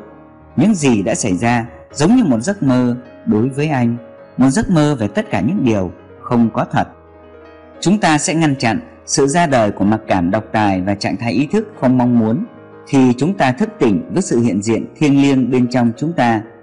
Cho nên có chép rằng, người đương ngủ hãy thức, hãy vùng dậy từ trong đám người chết thì đấng Christ sẽ chiếu sáng người. Sách Epheso chương 5 mục 14 chúng ta hãy thức tỉnh với sự hiện diện và quyền năng thực sự, nhận ra uy quyền tối cao của quyền năng toàn năng của tinh thần bên trong, cộng với sức mạnh suy nghĩ của chính chúng ta. Hỡi những kẻ nào khác, hãy đến suối nước, và người nào không có tiền bạc, hãy đến mua mà ăn, hãy đến mua rượu và sữa mà không cần tiền, không đòi giá sách Esai chương 55 mục 1 mọi bé trai và bé gái cũng như người lớn nên được dạy cách đi lên ngọn núi của Chúa.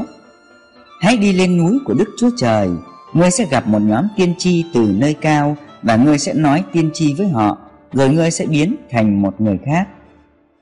Bạn đi lên ngọn núi khi bạn quay sang công nhận sự hiện diện của Chúa bên trong, nhận ra rằng Chúa là tình yêu vô biên, tất cả hạnh phúc, tất cả niềm vui, vẻ đẹp không thể diễn tả, trí tuệ vô hạn, sự hoàn hảo vô hạn, tất cả vinh quang và bình an.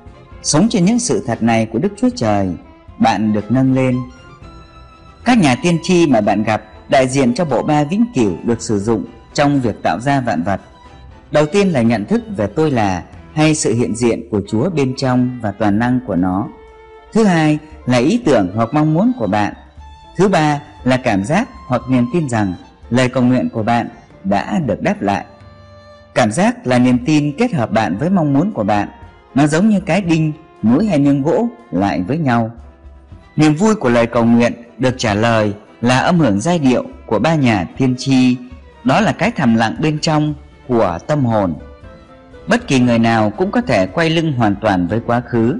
Hãy quên đi tất cả những niềm tin cũ và những ý tưởng ngu xuẩn của tâm trí đại chúng. Bước vào cảm giác hồi hộp vui vẻ khi được trở thành những gì mình mong muốn. Nếu bạn trung thành với tâm trạng này và duy trì nó, bạn sẽ tự động trở thành người mà bạn mong muốn. Hãy bắt đầu ngay hôm nay bằng cách dự một bữa tiệc tâm lý trọng đại để trở thành một người cao quý, xứng đáng giống như đấng Christ. Bắt đầu nhìn thấy Chúa trong tất cả mọi người, điều tốt trong mọi thứ. Khi chúng ta làm điều này, tất cả những thứ khác sẽ được thêm vào cho chúng ta.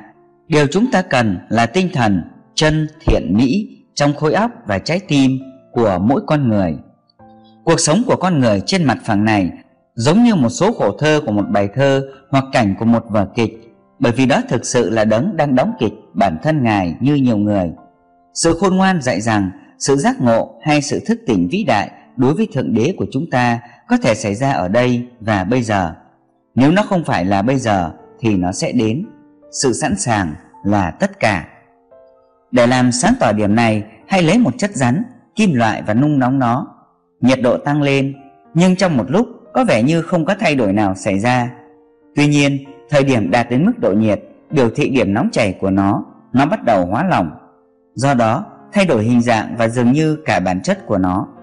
Tương tự như vậy, nước có thể biến thành hơi nước, không nhìn thấy được, vì không thể nhìn thấy hơi nước tinh khiết nước cũng trở thành tuyết, băng và mưa đá tất cả đều là những tốc độ rung động khác nhau của một chất khi một chất lỏng được thay đổi thành chất khí, những thay đổi này được tạo ra bởi sự gia tăng tốc độ rung động của các hạt cấu thành, cho dù chúng là chất rắn hay chất lỏng. Luật tương tự áp dụng cho con người. Điều gì là đúng trên một mặt phẳng thì đúng trên mọi mặt phẳng, vì Đức Chúa Trời không thay đổi. Nâng cao tốc độ rung động của bạn và biến đổi bản thân bằng cách nâng bản thân lên trạng thái nhận thức cao thông qua việc chiêm ngưỡng Chúa.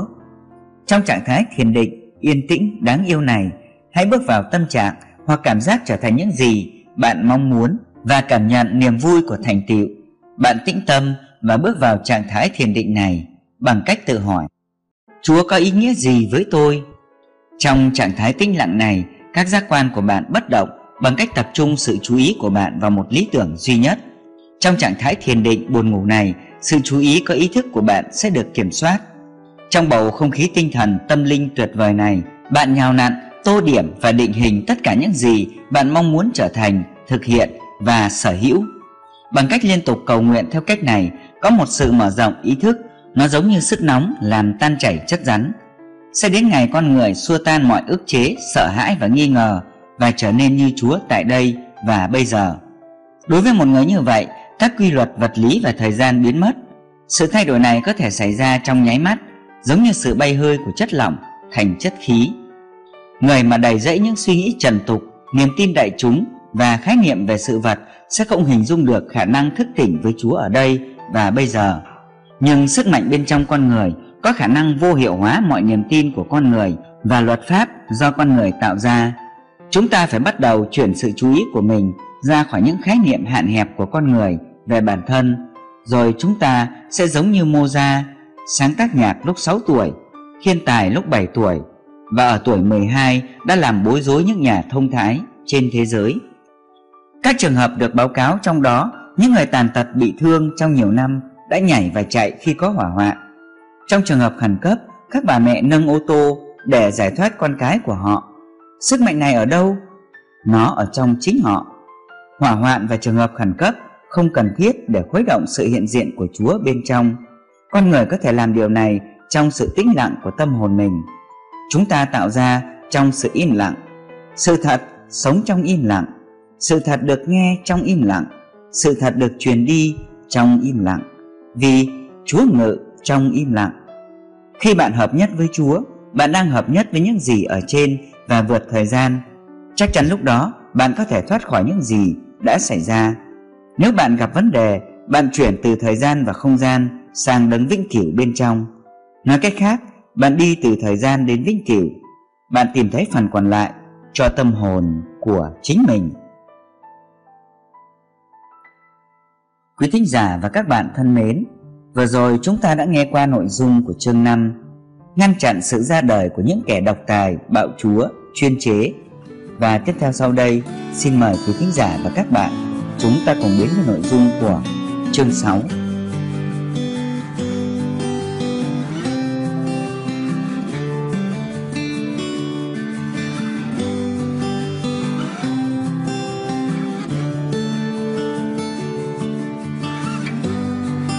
Quý khán giả và các bạn thân mến, sau đây chúng ta cùng đến với nội dung của chương 6 Tôi đã sống trước đây chưa? Một trong những yếu tố thú vị được nhiều người thảo luận là họ nhớ những kiếp trước của họ. Hơn nữa, với chi tiết đáng chú ý, một số người nói rằng họ là thầy tu trong các ngôi đền cổ đã đưa ra thời kỳ, địa điểm và những điểm nổi bật thú vị khác. Chắc chắn rằng một số người dường như nhớ những kiếp trước. Họ kể rằng Cách duy nhất để giải thích những ký ức như vậy là con người thực sự đã từng sống trước đây. Tất cả chúng ta đều đắm chìm trong một tâm trí tuyệt vời hay nói một cách đơn giản như Quimby đã làm. Tâm trí chúng ta hòa lẫn vào nhau như bầu không khí. Tâm trí của bạn là một kho chứa tuyệt vời, chứa đựng những trải nghiệm và phản ứng tinh thần của các thời đại. Một số nhà thấu thị có khả năng nhìn thấy những gì đã xảy ra hàng ngàn năm trước Nguyên lý tâm trí không phải là quá khứ, cũng không phải là tương lai. Tất cả mọi thứ cùng tồn tại trong nguyên lý tâm trí như một hiện tại vĩnh cửu. Bạn có cân nhắc thực tế rằng những ấn tượng của các giác quan con người từng sống đều ở bên trong bạn không? Bạn có thể dễ dàng điều chỉnh rung động của một số trải nghiệm trước đây mà người khác đã có và nghĩ rằng đó là của riêng bạn. Sự thật của vấn đề là đấng vô hạn ở trong bạn Hãy yên lặng và biết rằng ta là Đức Chúa Trời. Tôi là của bạn là Đức Chúa Trời. Chúa ở khắp mọi nơi và trong mọi vật. Tất cả những gì bạn đã từng hoặc sẽ tồn tại bây giờ, cái tôi là bên trong bạn, thực tại hay cuộc sống của bạn đã đóng mọi vai trò, đã ở khắp mọi nơi, đã nhìn thấy mọi thứ và trải nghiệm mọi thứ. Khi bạn thức tỉnh với sự thật về bản thể của chính mình, bạn sẽ khám phá ra rằng bạn không cần phải đi đến bất kỳ nơi nào trên thế giới để mô tả nó một cách chi tiết. Những người thấu thị có thể làm được điều này. Tuy nhiên, khả năng thấu thị đều có trong tất cả mọi người. Bạn vừa là Chúa, vừa là con người. Bạn vừa là không bị điều kiện hóa, vừa bị điều kiện hóa. Sự sống vô điều kiện hay vô hình và vô hình là thượng đế bên trong bạn. Đây là con người thật của bạn. Khi bạn nói rằng bạn nhớ mình đã từng sống ở một thành phố nào đó trước đây và mọi thứ dường như quen thuộc với bạn. Điều đó có nghĩa là bạn đang thức tỉnh với những điều luôn được biết đến và luôn tồn tại trong bạn. Bạn có thể gặp một người đàn ông mà bạn tin rằng bạn đã luôn biết. Lý do là anh ấy là người thân thiết với tâm trạng của bạn. Tất cả các sắc màu đều ở bên trong bạn. Bây giờ, bạn đã nhận thức được điều luôn tồn tại. Tất cả các nốt và âm điệu đều có trong phím đàn giai điệu bạn chơi luôn luôn là một lần tôi đến Kilani khi đến nơi tôi tự biết đường đi của mình tất cả những con đường và những cái hồ đều rất quen thuộc với tôi. Khi tôi nghe thấy những giọng nói tôi tự nhủ mình đã từng nghe những giọng nói này rồi. Chúng ta hãy xem xét kinh nghiệm trên về mặt tâm lý trong giây lát. Biết rằng tôi sẽ đến thăm Killarney bản ngã chủ quan đã du hành đến đó trong khi tôi đang ngủ say. Bản ngã chủ quan thực sự không cần phải đi du hành, nó có mặt khắp nơi. Nhưng chúng ta sẽ sử dụng thuật ngữ du hành tâm lý. Tôi đã du hành ở đó một cách tâm lý, tâm sự với nhiều người, nghe thấy phản ứng và tiếng nói của họ. Hơn nữa, trong hành trình tâm lý tinh thần đó, tôi đã nhìn thấy tất cả những vẻ đẹp của nơi đó. Tôi đã hình dung ra một chuyến đi tuyệt vời đã gây ấn tượng trong tiềm thức của tôi và đi ngủ với nó. Chủ quan biết tất cả, chấp nhận ám thị và an trú ở đó về mặt tâm lý. Khi tôi đến đó một cách có ý thức và khách quan, tôi đã trải nghiệm tất cả các trạng thái chủ quan. Những gì tôi thấy và nghe một cách khách quan, tôi đã thấy và nghe một cách chủ quan. Tất nhiên, tôi đã nghe thấy giọng nói đó trước đây và đã nhìn thấy nơi đó trước đây. Sự thật thực sự là không ai, bất kể họ là ai, có thể đi bất cứ nơi nào, nghe thấy bất cứ điều gì hoặc trải nghiệm bất cứ điều gì chưa tồn tại. Tại sao lại thế này? Bởi vì vô cực ở bên trong, Đức Chúa Trời không phải du hành, học hỏi bất cứ điều gì, trải nghiệm bất cứ điều gì, phát triển, mở rộng hay thu hẹp. Tất cả là và tất cả là Thượng Đế, tất cả mọi thứ tồn tại bây giờ. Emerson đề cập đến sự thật này khi ông nói Có một tâm trí chung cho tất cả mọi người Mỗi người là một con đường giống nhau Họ một khi được thừa nhận quyền hợp lý sẽ trở thành người tự do. Điều gì Paulo đã nghĩ, anh ta có thể nghĩ. Những gì một vị thánh đã cảm thấy, anh ta có thể cảm thấy. Những gì bất cứ lúc nào đã xảy ra với bất kỳ người nào, anh ta có thể hiểu được. Ai tiếp cận được tâm trí vũ trụ này là một bên tham gia vào tất cả những gì đang có hoặc có thể được thực hiện, vì đây là nơi có quyền năng duy nhất một điều chúng ta có thể chắc chắn có thể nhớ bất cứ điều gì đã từng xảy ra trên hành tinh này cũng có thể nhìn thấy những gì có thể xảy ra trong tương lai ngoại trừ nó được thay đổi thông qua cầu nguyện sự thật thực sự về bạn là thế này tôi đang đề cập đến sự vĩnh cửu tôi là bên trong bạn ý thức hoặc nhận thức của chính bạn bạn là tất cả những người đã từng sống hiện đang sống hoặc bất cứ ai sẽ sống bạn đã từng là Giêsu, Môi-se, Beethoven, Lincoln và Shakespeare. Ý thức hoặc nhận thức của bạn đã đóng tất cả các vai trò. Nó đã ở khắp mọi nơi, nó đã nhìn thấy mọi thứ, tất cả đều ở bên trong, nó thậm chí cả vũ trụ đều ở bên trong cái tôi là của riêng bạn. Ý thức hay nhận thức của bạn đã viết tất cả kinh thánh và nói tất cả các ngôn ngữ. Do đó, bản ngã vô hình của bạn biết ý nghĩa của mọi phần trong kinh thánh. Hãy tự hỏi Ý tôi là gì khi tôi viết Kinh Thánh cách đây 2.000 năm? Bản ngã sâu thẳm của bạn có câu trả lời. Chỉ có Đức Chúa Trời và Đức Chúa Trời xuất hiện với tư cách là con người và là đấng duy nhất mãi mãi thể hiện chính Ngài. Mỗi người là chính mình. Hãy nhớ rằng chỉ có một đấng duy nhất. Tại sao lại nghĩ đến cái khác? Cuộc sống của bạn là duy nhất và không thể chia cắt. Từ nhân loại có nghĩa là đấng tự giới hạn mình bởi niềm tin mình là con người chúa không thể chết do đó, đừng bao giờ nghĩ đến rằng hay mary như đã chết không ngài sống mãi mãi và sống trong mỗi chúng ta. Một người không bao giờ chết. Chất liệu giai điệu hoặc tâm trạng của vô hạn vốn là của con người và sẽ luôn luôn tồn tại. Chúa là đức chúa trời đấng hiện có đã có và còn đến là đấng toàn năng phán rằng ta là Alpha và Omega. Sách Khải Huyền, chương 1, mục 8 Ta là Đức Giê-hô-va, không có đấng nào khác, ngoài ta không có Đức Chúa Trời nào khác nữa. Dầu ngươi không biết ta, ta sẽ thắt lưng người Sách Esai, chương 45, mục 5 Hãy luôn nhớ rằng, đó là Chúa đến thế giới khi một đứa trẻ được sinh ra. Đứa trẻ đó là cha và mẹ của chính nó. Chỉ có một cha và Ngài là cha của chúng ta. Chính Ngài đã tạo ra chúng ta. Kinh Thánh cho bạn biết bạn đến từ đâu. Bạn đã từng ở Eden, khu vườn của Chúa. Mọi viên đá quý đều là sự che chở của ngươi. Eden là nơi của hạnh phúc, niềm vui, vẻ đẹp và hòa bình vô hạn. Nói cách khác, bạn đến từ Thượng Đế, đấng vô hạn, nơi bạn sống như Thượng Đế trong vẻ đẹp không thể diễn tả, hạnh phúc tuyệt đối, niềm vui trọn vẹn tình yêu vô hạn, hòa bình tuyệt đối, mọi sự hoàn hảo và mọi sự hài hòa. Những phẩm chất này của Chúa là những viên đá quý bao phủ bạn. Bạn đã ở trong trạng thái tuyệt đối trước khi được sinh ra. Khi bạn xuất hiện, đó là Đức Chúa Trời được sinh ra và mang hình dạng của một đứa trẻ. Đức Chúa Giêsu đáp rằng: Quả thật, quả thật ta nói cùng các ngươi, trước khi chưa có Abraham đã có ta. Sách răng chương 8 mục 58 Điều này có nghĩa là điều tương tự, tức là trước khi bất kỳ biểu hiện hoặc hình thức nào xuất hiện, trước tiên nó xuất hiện từ nhận thức vô hình. Vô hình về sự sống được gọi là tôi là, linh hồn toàn năng. Bạn sẽ đi đâu từ đây khi bạn rời khỏi hành trình này?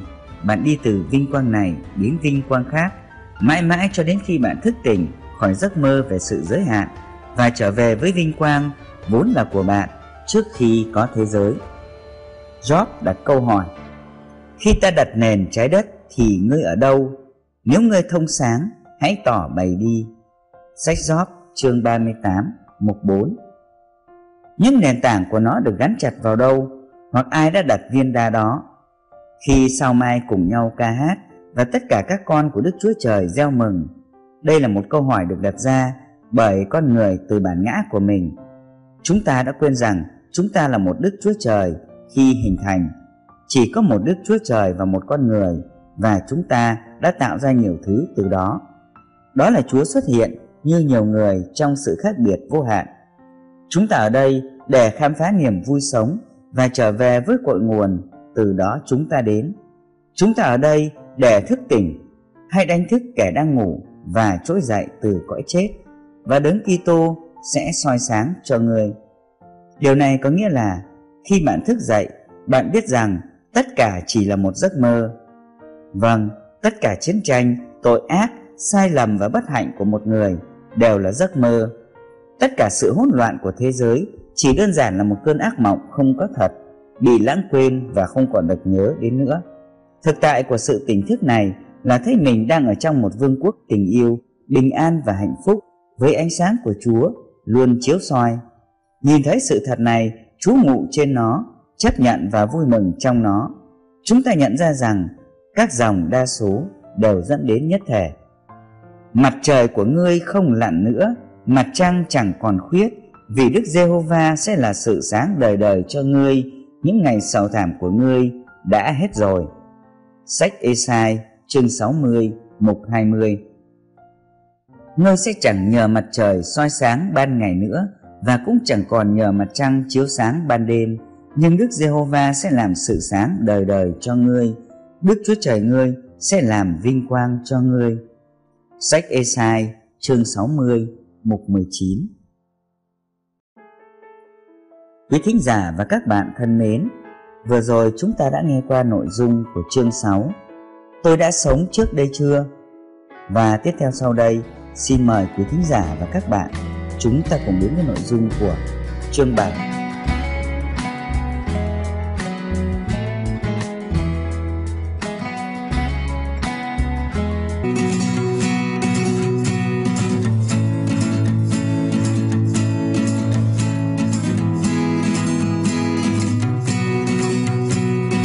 Giả và các bạn thân mến, sau đây chúng ta cùng đến với nội dung của chương 7 Bí ẩn của những thần đồng Có một tài liệu về sự nghiệp ban đầu của Gerard Conburn được xuất bản khi cậu chưa đầy 8 tuổi, lấy từ sổ đăng ký hàng năm năm 1812. Cậu bé ở Vermont này thì đã khiến mọi người phải kinh ngạc bởi khả năng toán học phi thường của mình. Cậu ta được một điều tra viên hỏi có bao nhiêu phút trong 48 năm. Trước khi câu hỏi có thể được viết ra, cậu ấy đã trả lời 25 triệu 228.800 giây. Cậu bé cũng ngay lập tức thêm số giây trong cùng khoảng thời gian. Đứa trẻ này hoàn toàn không biết gì về các quy tắc chung của số học. Cậu ta không thể thực hiện trên giấy một phép tính tổng đơn giản trong phép nhân và phép chia. Khả năng đặc biệt này không chỉ mở rộng đến việc nâng lũy thừa số mà còn đến việc khai thác căn bậc 2 và bậc 3 của một số được đề xuất. Vì những phép tính này và nhiều phép tính toán học phức tạp hơn đã được cậu bé trả lời ngay lập tức. Hudson chỉ ra trong quy luật của các hiện tượng tâm linh rằng đứa trẻ này đã được đưa vào trường học và được đào tạo về các phương pháp tính toán toán học khách quan. Người ta tin rằng khi cậu ta trưởng thành, cậu ta sẽ có thể truyền đạt cho người khác những năng lực mà cậu đã tính toán. Tuy nhiên, sức mạnh của cậu ấy không được cải thiện nhờ đào tạo khách quan. Hudson nói thêm lời phát biểu thú vị này. Ngược lại, chúng xa sút tương ứng với những nỗ lực của con người theo hướng đó và các học trò của anh ta không thu được lợi gì từ những khả năng phi thường mà anh được trời phú cho. Đây là quy tắc bất biến trong những trường hợp như vậy.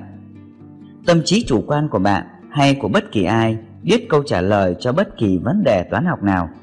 Như đã chỉ ra trước đây, bất kỳ nốt nhạc nào từng được chơi hoặc bất kỳ bài hát nào từng được hát đều được ghi lại trên tâm trí vũ trụ bên trong bản thân chủ quan của bạn. Hơn nữa, tất cả các ngôn ngữ đều nằm bên trong. Trí tuệ chủ quan biết câu trả lời, nó không cần phải lý luận, kiểm tra, tính toán hoặc phân tích. Thiên tài toán học, nghệ thuật hoặc âm nhạc là người có mối quan hệ mật thiết với tiềm thức của mình, cho phép anh ta tìm ra câu trả lời ở đó. Trẻ nhỏ đang sống trong trạng thái chủ quan một phần.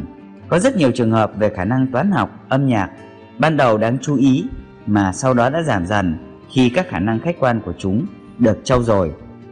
Trích dẫn từ quy luật về hiện tượng tâm linh của Hudson, thần đồng âm nhạc, cung cấp thêm những minh họa về nguyên tắc liên quan. Trong số này đáng chú ý nhất là tên ngốc da đen được gọi là Blintom. Người này không chỉ bị mù bẩm sinh mà còn kém hơn một chút so với tạo vật về trí thông minh khách quan hoặc khả năng tiếp nhận hướng dẫn khách quan.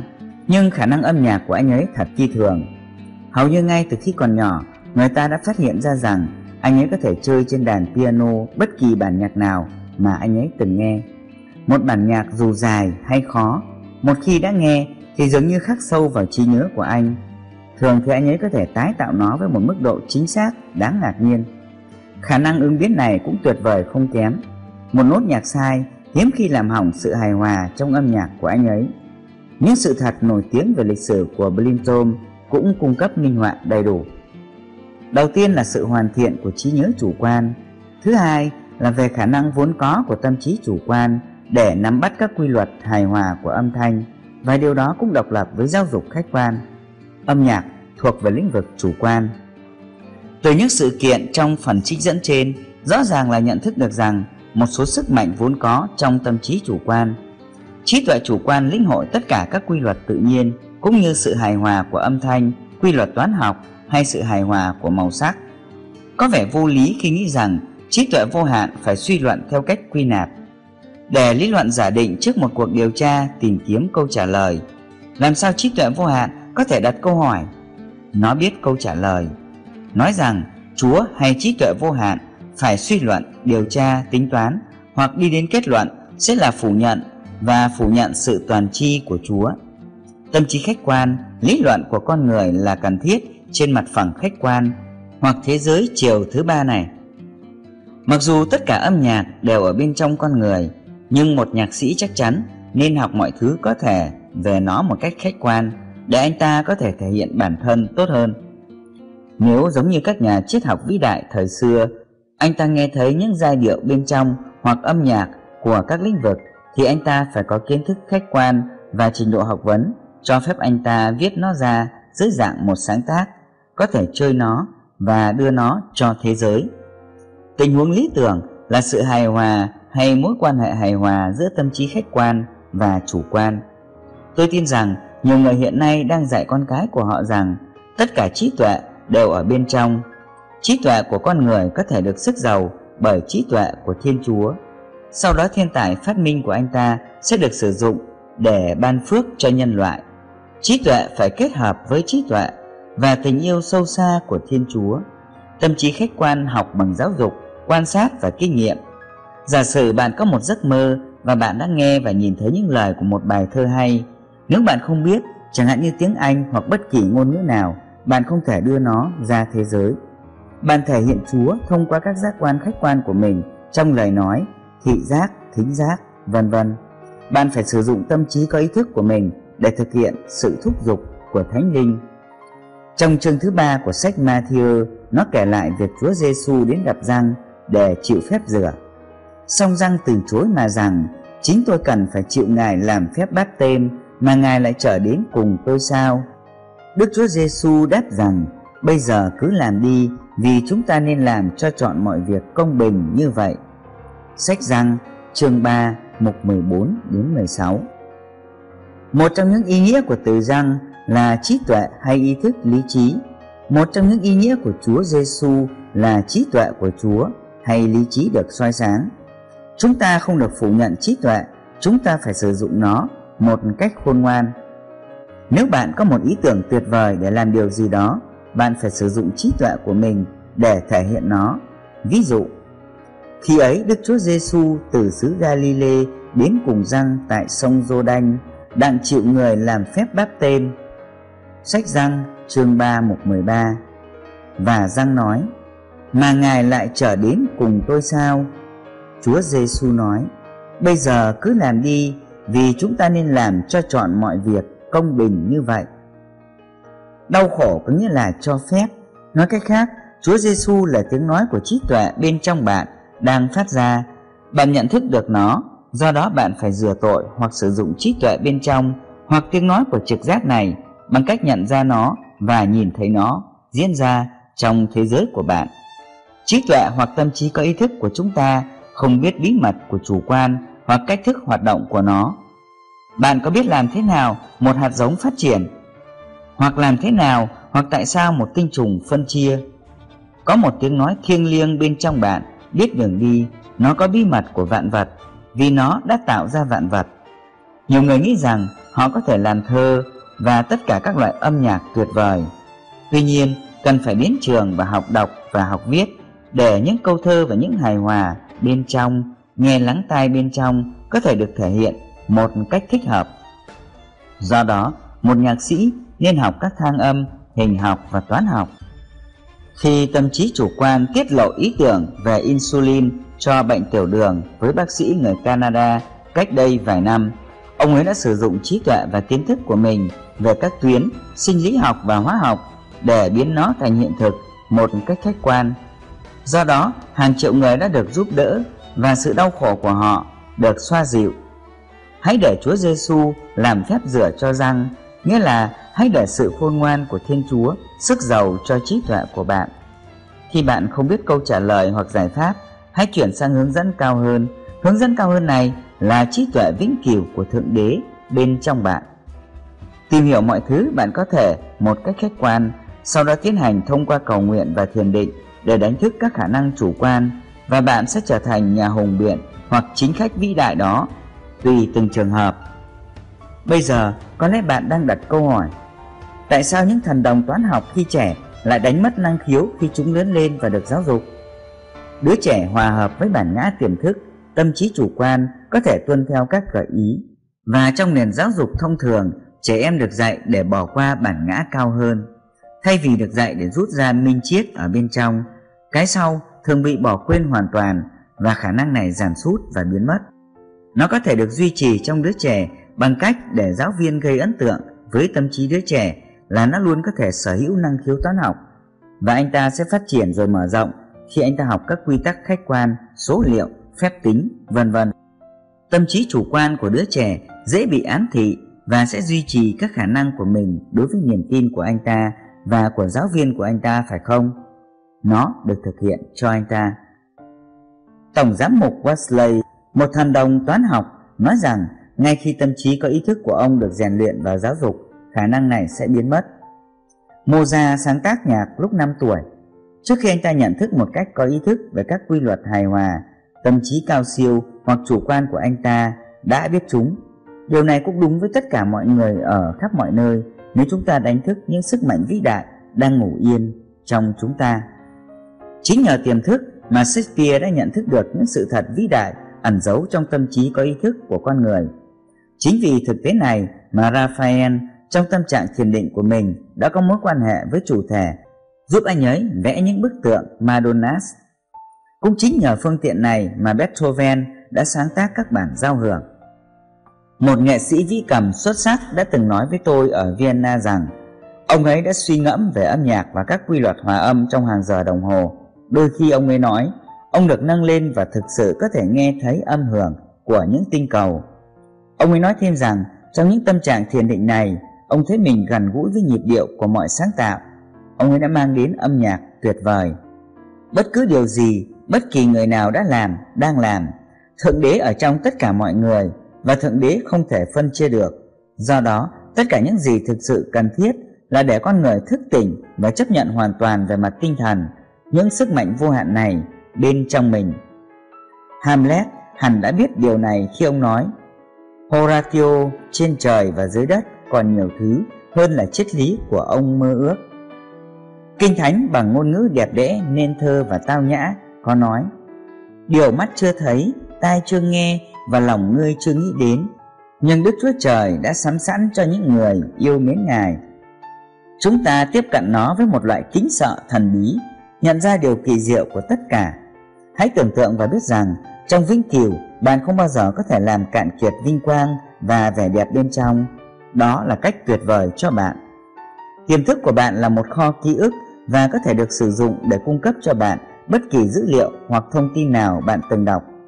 Solomon, một giáo sĩ do thái người litva, có một trí nhớ phi thường đến nỗi ông không bao giờ quên bất cứ điều gì mình đã đọc.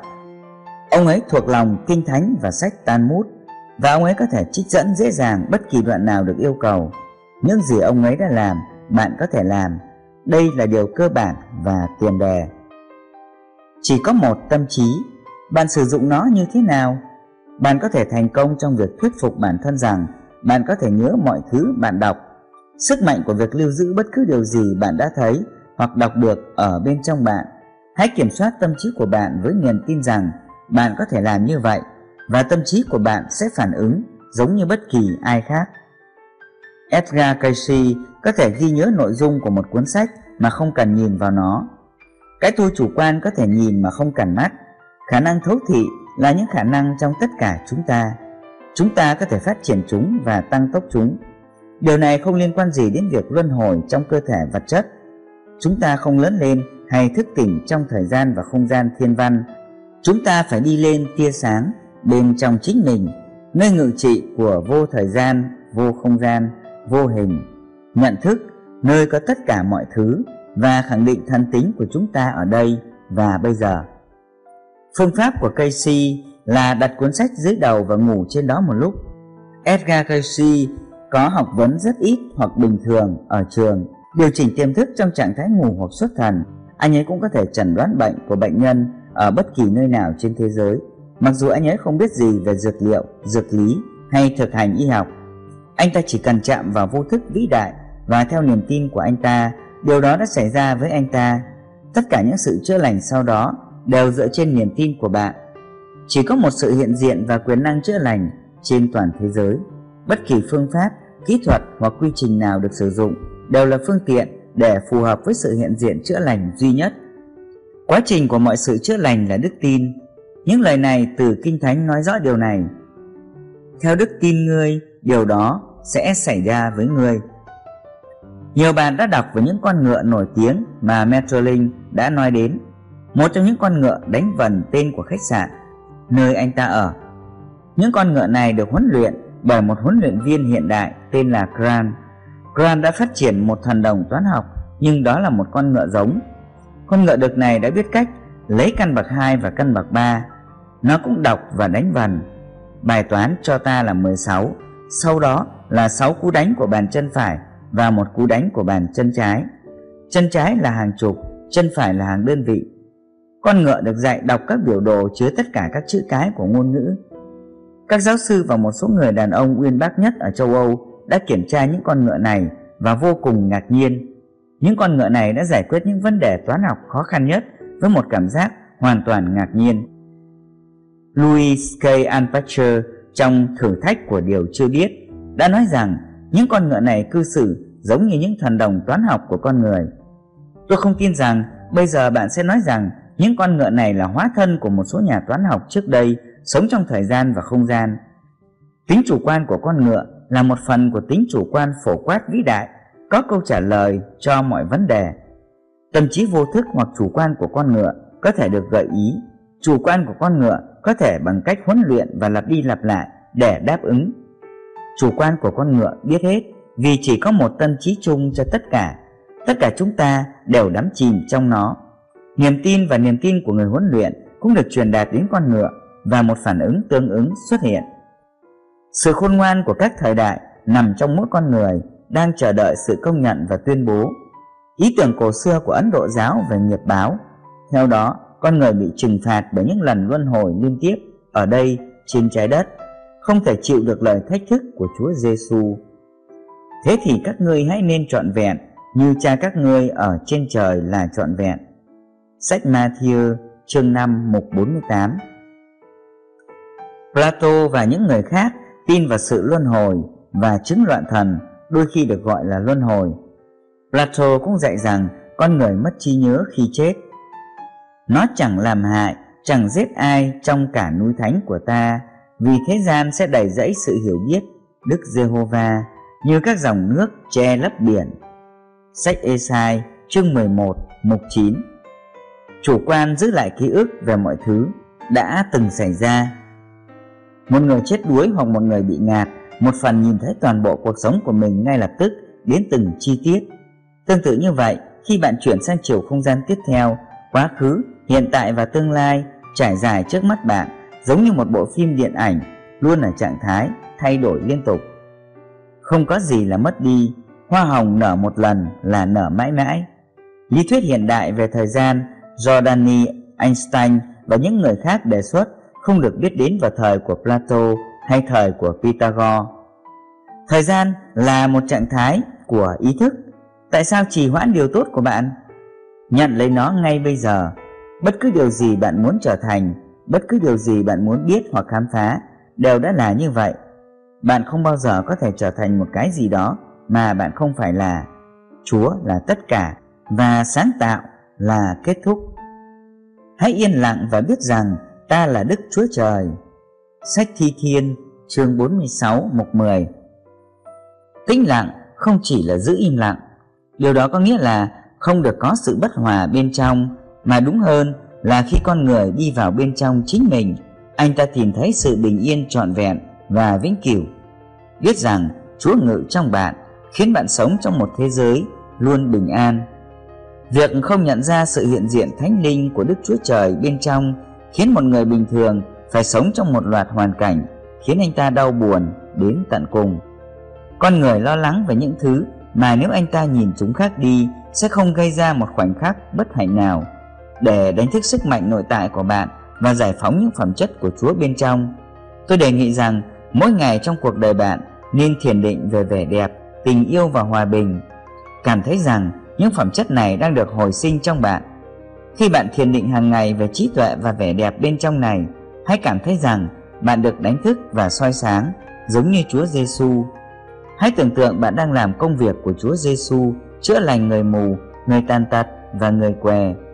Duy trì tâm trạng này, những phẩm chất và quyền năng của Chúa sẽ được phục sinh trong bạn. Chúng luôn ở đó, bạn không tạo ra chúng, bạn thả chúng ra. Trạng thái ý thức này không phải do người phụ nữ sinh ra. Trạng thái ý thức của Chúa Giêsu được sinh ra từ trí tưởng tượng của con người đó là sự luân hồi thuộc linh hay sự hóa thân của thượng đế trong tâm trí và trái tim bạn đó là lần sinh thứ hai hoặc sự thức tỉnh tâm linh của bạn thỉnh thoảng hãy suy ngẫm về thượng đế và các phẩm tính của ngài. Hãy đắm mình trong sự hiện diện thánh linh này. Bằng cách hướng vào bên trong trong thiền định, bạn sẽ cảm thấy rằng cơ thể của bạn trở nên không có thật và trái đất mà bạn đang đi trên đó trở nên không có thật. Cuộc sống bên ngoài trở thành giấc mơ, sự sống bên trong thức tỉnh, bạn di chuyển ngày càng xa hơn vào bên trong. Đột nhiên, bạn thấy rằng bằng cách đi vào bên trong, bạn đã tìm thấy vũ trụ, mặt trời mặt trăng các ngôi sao và các hành tinh đều ở bên trong. Bây giờ bạn phát hiện ra rằng các hành tinh là những suy nghĩ rằng mặt trời và mặt trăng là những suy nghĩ. Bạn khám phá ra rằng tôi là hay ý thức của chính bạn là nhận thức duy trì tất cả chúng. Bạn thức dậy với sự thật là tạm thời trong không gian đang di chuyển những giấc mơ của người mơ mộng. Và thế giới, mặt trời, mặt trăng và các vì sao là những suy nghĩ của người suy nghĩ. Mắt bạn nhắm lại, Ngài đang thiền và chúng ta là thiền định của Ngài. Đó là Thiên Chúa đang suy ngẫm về những màu nhiệm của chính Ngài. Quý thính giả và các bạn thân mến, Vừa rồi chúng ta đã nghe qua nội dung của chương 7 Bí ẩn của những thần đồng Và tiếp theo sau đây, xin mời quý thính giả và các bạn chúng ta cùng đến với nội dung của chương 8, chương cuối cùng của cuốn sách Ý nghĩa của sự luân hồi của tiến sĩ Joseph Murphy.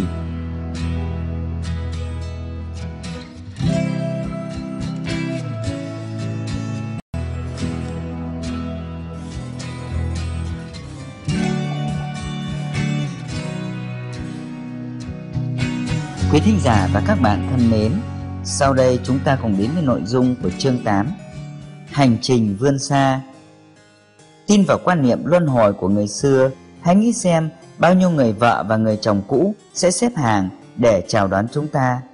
Có lẽ có ai đó có thể có một triệu người vợ đang chờ đợi anh ta. Trong chương thứ 22 của sách Matthew cho biết Vậy lúc sống lại, đàn bà đó sẽ làm vợ ai trong bảy người? Vì cả thảy đều đã lấy người làm vợ. Đức Chúa Giêsu đáp rằng các ngươi lầm vì không hiểu kinh thánh và cũng không hiểu quyền phép Đức Chúa Trời thể nào. Sách Matthew chương 22 mục 28 29. Kinh thánh đang nói về các quy luật tinh thần và tâm linh. Thế giới hiểu nó theo nghĩa đen và nghĩ rằng bởi vì một người phụ nữ đã kết hôn với bảy anh em ở đây trên cuộc đời này, họ đang tự hỏi cô ấy sẽ là vợ của ai trong số bảy người vì tất cả họ đều đã có cô ấy hoặc đã kết hôn với cô. Theo phong tục thời đó, nếu một người đàn ông chết không để lại con cái gì, em trai anh ta sẽ cưới người vợ quá để nối dõi tông đường. Nếu chết không để lại con gì thì người em kế tiếp lấy chị để sinh con nối dõi, vân vân. Điều này không liên quan gì đến hôn nhân thể xác, nó đề cập đến hôn nhân của tâm trí. Bất cứ điều gì bạn kết hợp với tinh thần và chấp nhận hoặc tin tưởng là một cuộc hôn nhân tinh thần bạn có thể có những cuộc hôn nhân sai lầm tức là bạn có thể tin vào một ý tưởng sai lầm và bạn sẽ có con vì điều đó. Những đứa trẻ sẽ là sức khỏe sự giàu có công việc kinh doanh và mối quan hệ xã hội của bạn. Nói cách khác kinh thánh luôn nói về cái chết tâm lý nghĩa là bạn phải chết đi con người hiện tại của mình trước khi bạn có thể trở thành con người mà bạn mong muốn trở thành. Tôi đã từng đưa ra lời khuyên cho một chàng trai trẻ, người đã mất 5 vị trí trong 5 tháng. Anh ta uống rượu quá mức, vô trách nhiệm, cầu thả, lười biếng, sắc sược, thô thiển, thiếu hiểu biết và thiếu nhiệt tình. Anh ấy tin vào một thiên đường xa xôi, một nơi mà bạn sẽ đến khi bạn chết. Tôi giải thích với anh ấy rằng anh ấy có thể chứng minh thiên đường đang ở đây. Anh ấy làm theo lời khuyên của tôi và tham gia một khóa học về diễn thuyết trước công chúng và một khóa học khác ở trường buổi tối, nơi mà với sự siêng năng, sáng kiến cá nhân và ứng dụng, anh ấy đã học được những kiến thức cơ bản của thế giới thương mại. Anh ta bắt đầu cầu nguyện để được hướng dẫn và thịnh vượng bằng cách tuyên bố những phẩm chất này. Anh bắt đầu dần dần chết đi con người cũ và khoác lấy con người mới. Anh ấy đã phát triển lòng nhiệt tình, sự kiên trì và trở thành quản đốc của cửa hàng. Anh ấy hạnh phúc, thiêng liêng và vui vẻ biết bao anh ấy đang sống trên thiên đường, tức là anh ấy trải nghiệm sức khỏe, sự hài hòa và biểu hiện chân thực. Tại sao trì hoãn điều tốt lành? Thiên đường ở đây trong bạn, hòa bình không biến mất khỏi mặt đất, hòa bình là của Chúa và Chúa ở trong bạn. Nó vượt thời gian, không tuổi và không gian. Hòa bình ở đây bây giờ trong tâm trí của bạn. Hãy lắng nghe Đức Chúa Trời của sự bình an và hãy để dòng sông bình an của Ngài chảy qua bạn như một dòng suối mùa hè. Bạn không cần phải rời khỏi mặt phẳng này để trải nghiệm sự bình yên, niềm vui, hạnh phúc hay nguồn cảm hứng. Tuy nhiên, bạn phải chết về tinh thần và tâm lý. Điều đó có nghĩa là bạn tách mình ra khỏi những ý tưởng sai lầm khác, những quan điểm sai lầm và những ý tưởng kỳ quặc về Chúa. Ý tưởng của bạn kiểm soát, chi phối và cai quản bạn. Tôn vinh hòa bình, tình yêu và sự hướng dẫn của Chúa. Sống với những ý tưởng này, kết hôn với họ bằng cách cảm hóa họ trong tâm trí của bạn. Bạn có thể lên thiên đàng bây giờ chứ không phải khi bạn chết. Không có sức mạnh biến đổi trong cái chết. Yêu thích sự trung thực, chính trực, công bằng, thành công, hòa bình và hạnh phúc. Di chuyển hướng tới những lý tưởng trong tâm trí của bạn. Tình yêu sẽ đưa bạn đến đó. Khi bạn hợp nhất với những ý tưởng này trong tâm trí của mình, sẽ có một cuộc hôn nhân thiêng liêng và những đứa trẻ sinh ra sẽ là nơi ở đích thực sung túc và an toàn. Cuộc hành trình của tất cả mọi người là hướng về phía trước, hướng lên và hướng tới Thượng Đế thăng tiến là quy luật của cuộc sống. Khi con người rũ bỏ cơ thể vật lý, anh ta bước vào chiều thứ tư, nơi anh ta có tiêu điểm chiều thứ tư. Có như Phaolô nói, lại cũng có hình thể thuộc về trời, hình thể thuộc về đất, nhưng vinh quang của hình thể thuộc về trời với vinh quang của hình thể thuộc về đất thì khác nhau. Sách Corinto quyển 1 cái chết của cơ thể vật lý giống như một cuộc hành trình đến một thành phố mới hoặc một chiều kích mới của tâm trí. Tôi thích những lời này từ ca khúc thiên thần. Không bao giờ tinh thần được sinh ra, tinh thần sẽ không bao giờ ngừng tồn tại. Chưa bao giờ là không có thời gian kết thúc và bắt đầu là những giấc mơ. Tinh thần bất sinh, bất tử, bất biến. Cái chết không chạm vào nó chút nào, mặc dù ngôi nhà của nó dường như đã chết. Không, nhưng giống như một người bỏ đi chiếc áo choàng sờn cũ của mình và lấy những chiếc áo choàng mới, nói rằng, tôi sẽ mặc những chiếc áo này hôm nay. Vì vậy, khoác lên bởi tinh thần, nhẹ nhàng tô điểm nó bằng xác thịt và vượt qua để thừa hưởng một cuộc sống mới. Nói rằng một người không thể cầu nguyện ở chiều không gian tiếp theo và thăng tiến về mặt tâm linh sẽ là hạn chế đấng thánh. Sự luân hồi hoặc đi đến chỗ không biểu hiện để biểu hiện hoặc để khách quan hóa hiện diện lớn hơn, có thể diễn ra ở đó cũng như ở đây. Điều gì đúng trên một mặt phẳng thì cũng đúng trên mọi mặt phẳng. Chúng ta mang theo trạng thái ý thức của chúng ta. Chúng ta đã được gặp gỡ bởi những bàn tay yêu thương ở đây khi chúng ta bước vào thế giới chiều thứ ba. Thật hợp lý khi cho rằng chúng ta sẽ gặp những người thân yêu của mình ở chiều không gian tiếp theo khi chúng ta đến đó sau khi rời khỏi thế giới này chúng ta không bao giờ nên thực sự đau buồn hay thương tiếc cho những người thân yêu. Bằng cách tỏa ra những phẩm chất của tình yêu, hòa bình và niềm vui cho người thân yêu đã qua đời ở chiều không gian tiếp theo. Khi đó chúng ta đang cầu nguyện cho người thân yêu một cách đúng đắn. Chúng ta đang nâng người khác lên trong ý thức của mình. Điều này thực sự mang lại ban giàu vui mừng thay vì tăng chế, ban áo ngợi khen thay vì lòng nặng nề. Sách Esai chương 61 mục 3 Chúng ta vui mừng trong ngày sinh nhật mới của họ, biết rằng có sự hiện diện của Chúa ở nơi họ đang ở ở đâu có Chúa, ở đó không thể có sự giữ Ngài chẳng phải là Đức Chúa Trời của kẻ chết, mà là của kẻ sống. Sách Mark chương 12 mục 27 Tại sao các ngươi tìm kiếm người sống giữa những người chết? Nhận ra những người thân yêu đã qua đời đang sống trong trạng thái tươi đẹp và yêu thương thì bạn đang nâng họ lên, cảm nhận được lời cầu nguyện của bạn và do đó họ được ban phước. Chúng ta làm cho họ hạnh phúc bằng lời cầu nguyện khoa học của chúng ta thay vì cảm thấy rằng họ đã chết và không còn nữa. Và mồ mả của họ là nơi đặt thi thể của họ chỉ bằng một tâm trạng bên trong. Hãy nhìn thấy họ đang ở trong một trạng thái đẹp đẽ không thể diễn tả được người thân yêu của bạn và tất cả những người bạn biết trên trái đất cũng như tất cả những người đã rời xa mặt đất từ lâu vẫn đang sống ở chiều không gian tiếp theo chẳng hạn một đứa trẻ có lẽ đã chết trong bụng mẹ hoặc sống được một ngày là một nốt nhạc duyên dáng trong bản giao hưởng vĩ đại của mọi tạo vật âm nhạc tình yêu trong bản giao hưởng thiên thể của các tinh cầu. Nhờ tình yêu, đứa trẻ trở nên một với mẹ, anh chị em và với tất cả những người hữu hình và vô hình. Đứa trẻ đã sống trong một giờ hoặc đã chết trong bụng mẹ sẽ lớn lên, mở rộng và mở ra ở chiều không gian tiếp theo. Bạn sẽ gặp lại đứa trẻ, tuy nhiên đứa trẻ sẽ không còn là một đứa trẻ mà nó sẽ trưởng thành và trưởng thành hoàn toàn. Chúng ta là một, nhiều con người rõ ràng là riêng biệt là những nốt nhạc và hợp âm của bản giao hưởng vĩnh cửu của tạo hóa. Những người thân yêu đã qua đời vẫn sống và sẽ sống mãi vì Thượng Đế là sự sống và đó là sự sống của họ. Họ đang hoạt động theo chiều thứ tư, thông qua tình yêu, bạn là một với họ. Hãy biết rằng họ đang đắm chìm trong sự toàn năng thánh thiện của Đức Chúa Trời. Và hãy yên tâm rằng Chúa Giêsu, người nhạc trưởng vĩ đại, dẫn dắt họ trong bản giao hưởng vĩ đại của mọi tạo vật. Tất cả mọi thứ trong thế giới tương đối này của chúng ta đều là biểu hiện của tuyệt đối. Cuộc sống duy nhất được thể hiện trong vô số cách. Tất cả đều là một thực tại một trong nhiều và nhiều trong một những biểu hiện rõ ràng riêng biệt là những nốt nhạc trong bản giao hưởng lớn có một sự khác biệt trong các ghi chú chúng được nhóm khác nhau thành hợp âm và hòa âm tuy nhiên chúng ta phải nhớ rằng bản giao hưởng là một nốt nhạc duyên dáng. Các nốt trầm và các nốt được sử dụng để tạo thành một phần của hợp âm mở đầu tuyệt vời, không tách rời nhau. Tất cả đều là bản giao hưởng. Bản giao hưởng là một và không thể chia cắt. Thành phần là một thực tế. Mỗi nốt nhạc chia sẻ vẻ đẹp, niềm vui và cuộc sống của mọi nốt nhạc khác.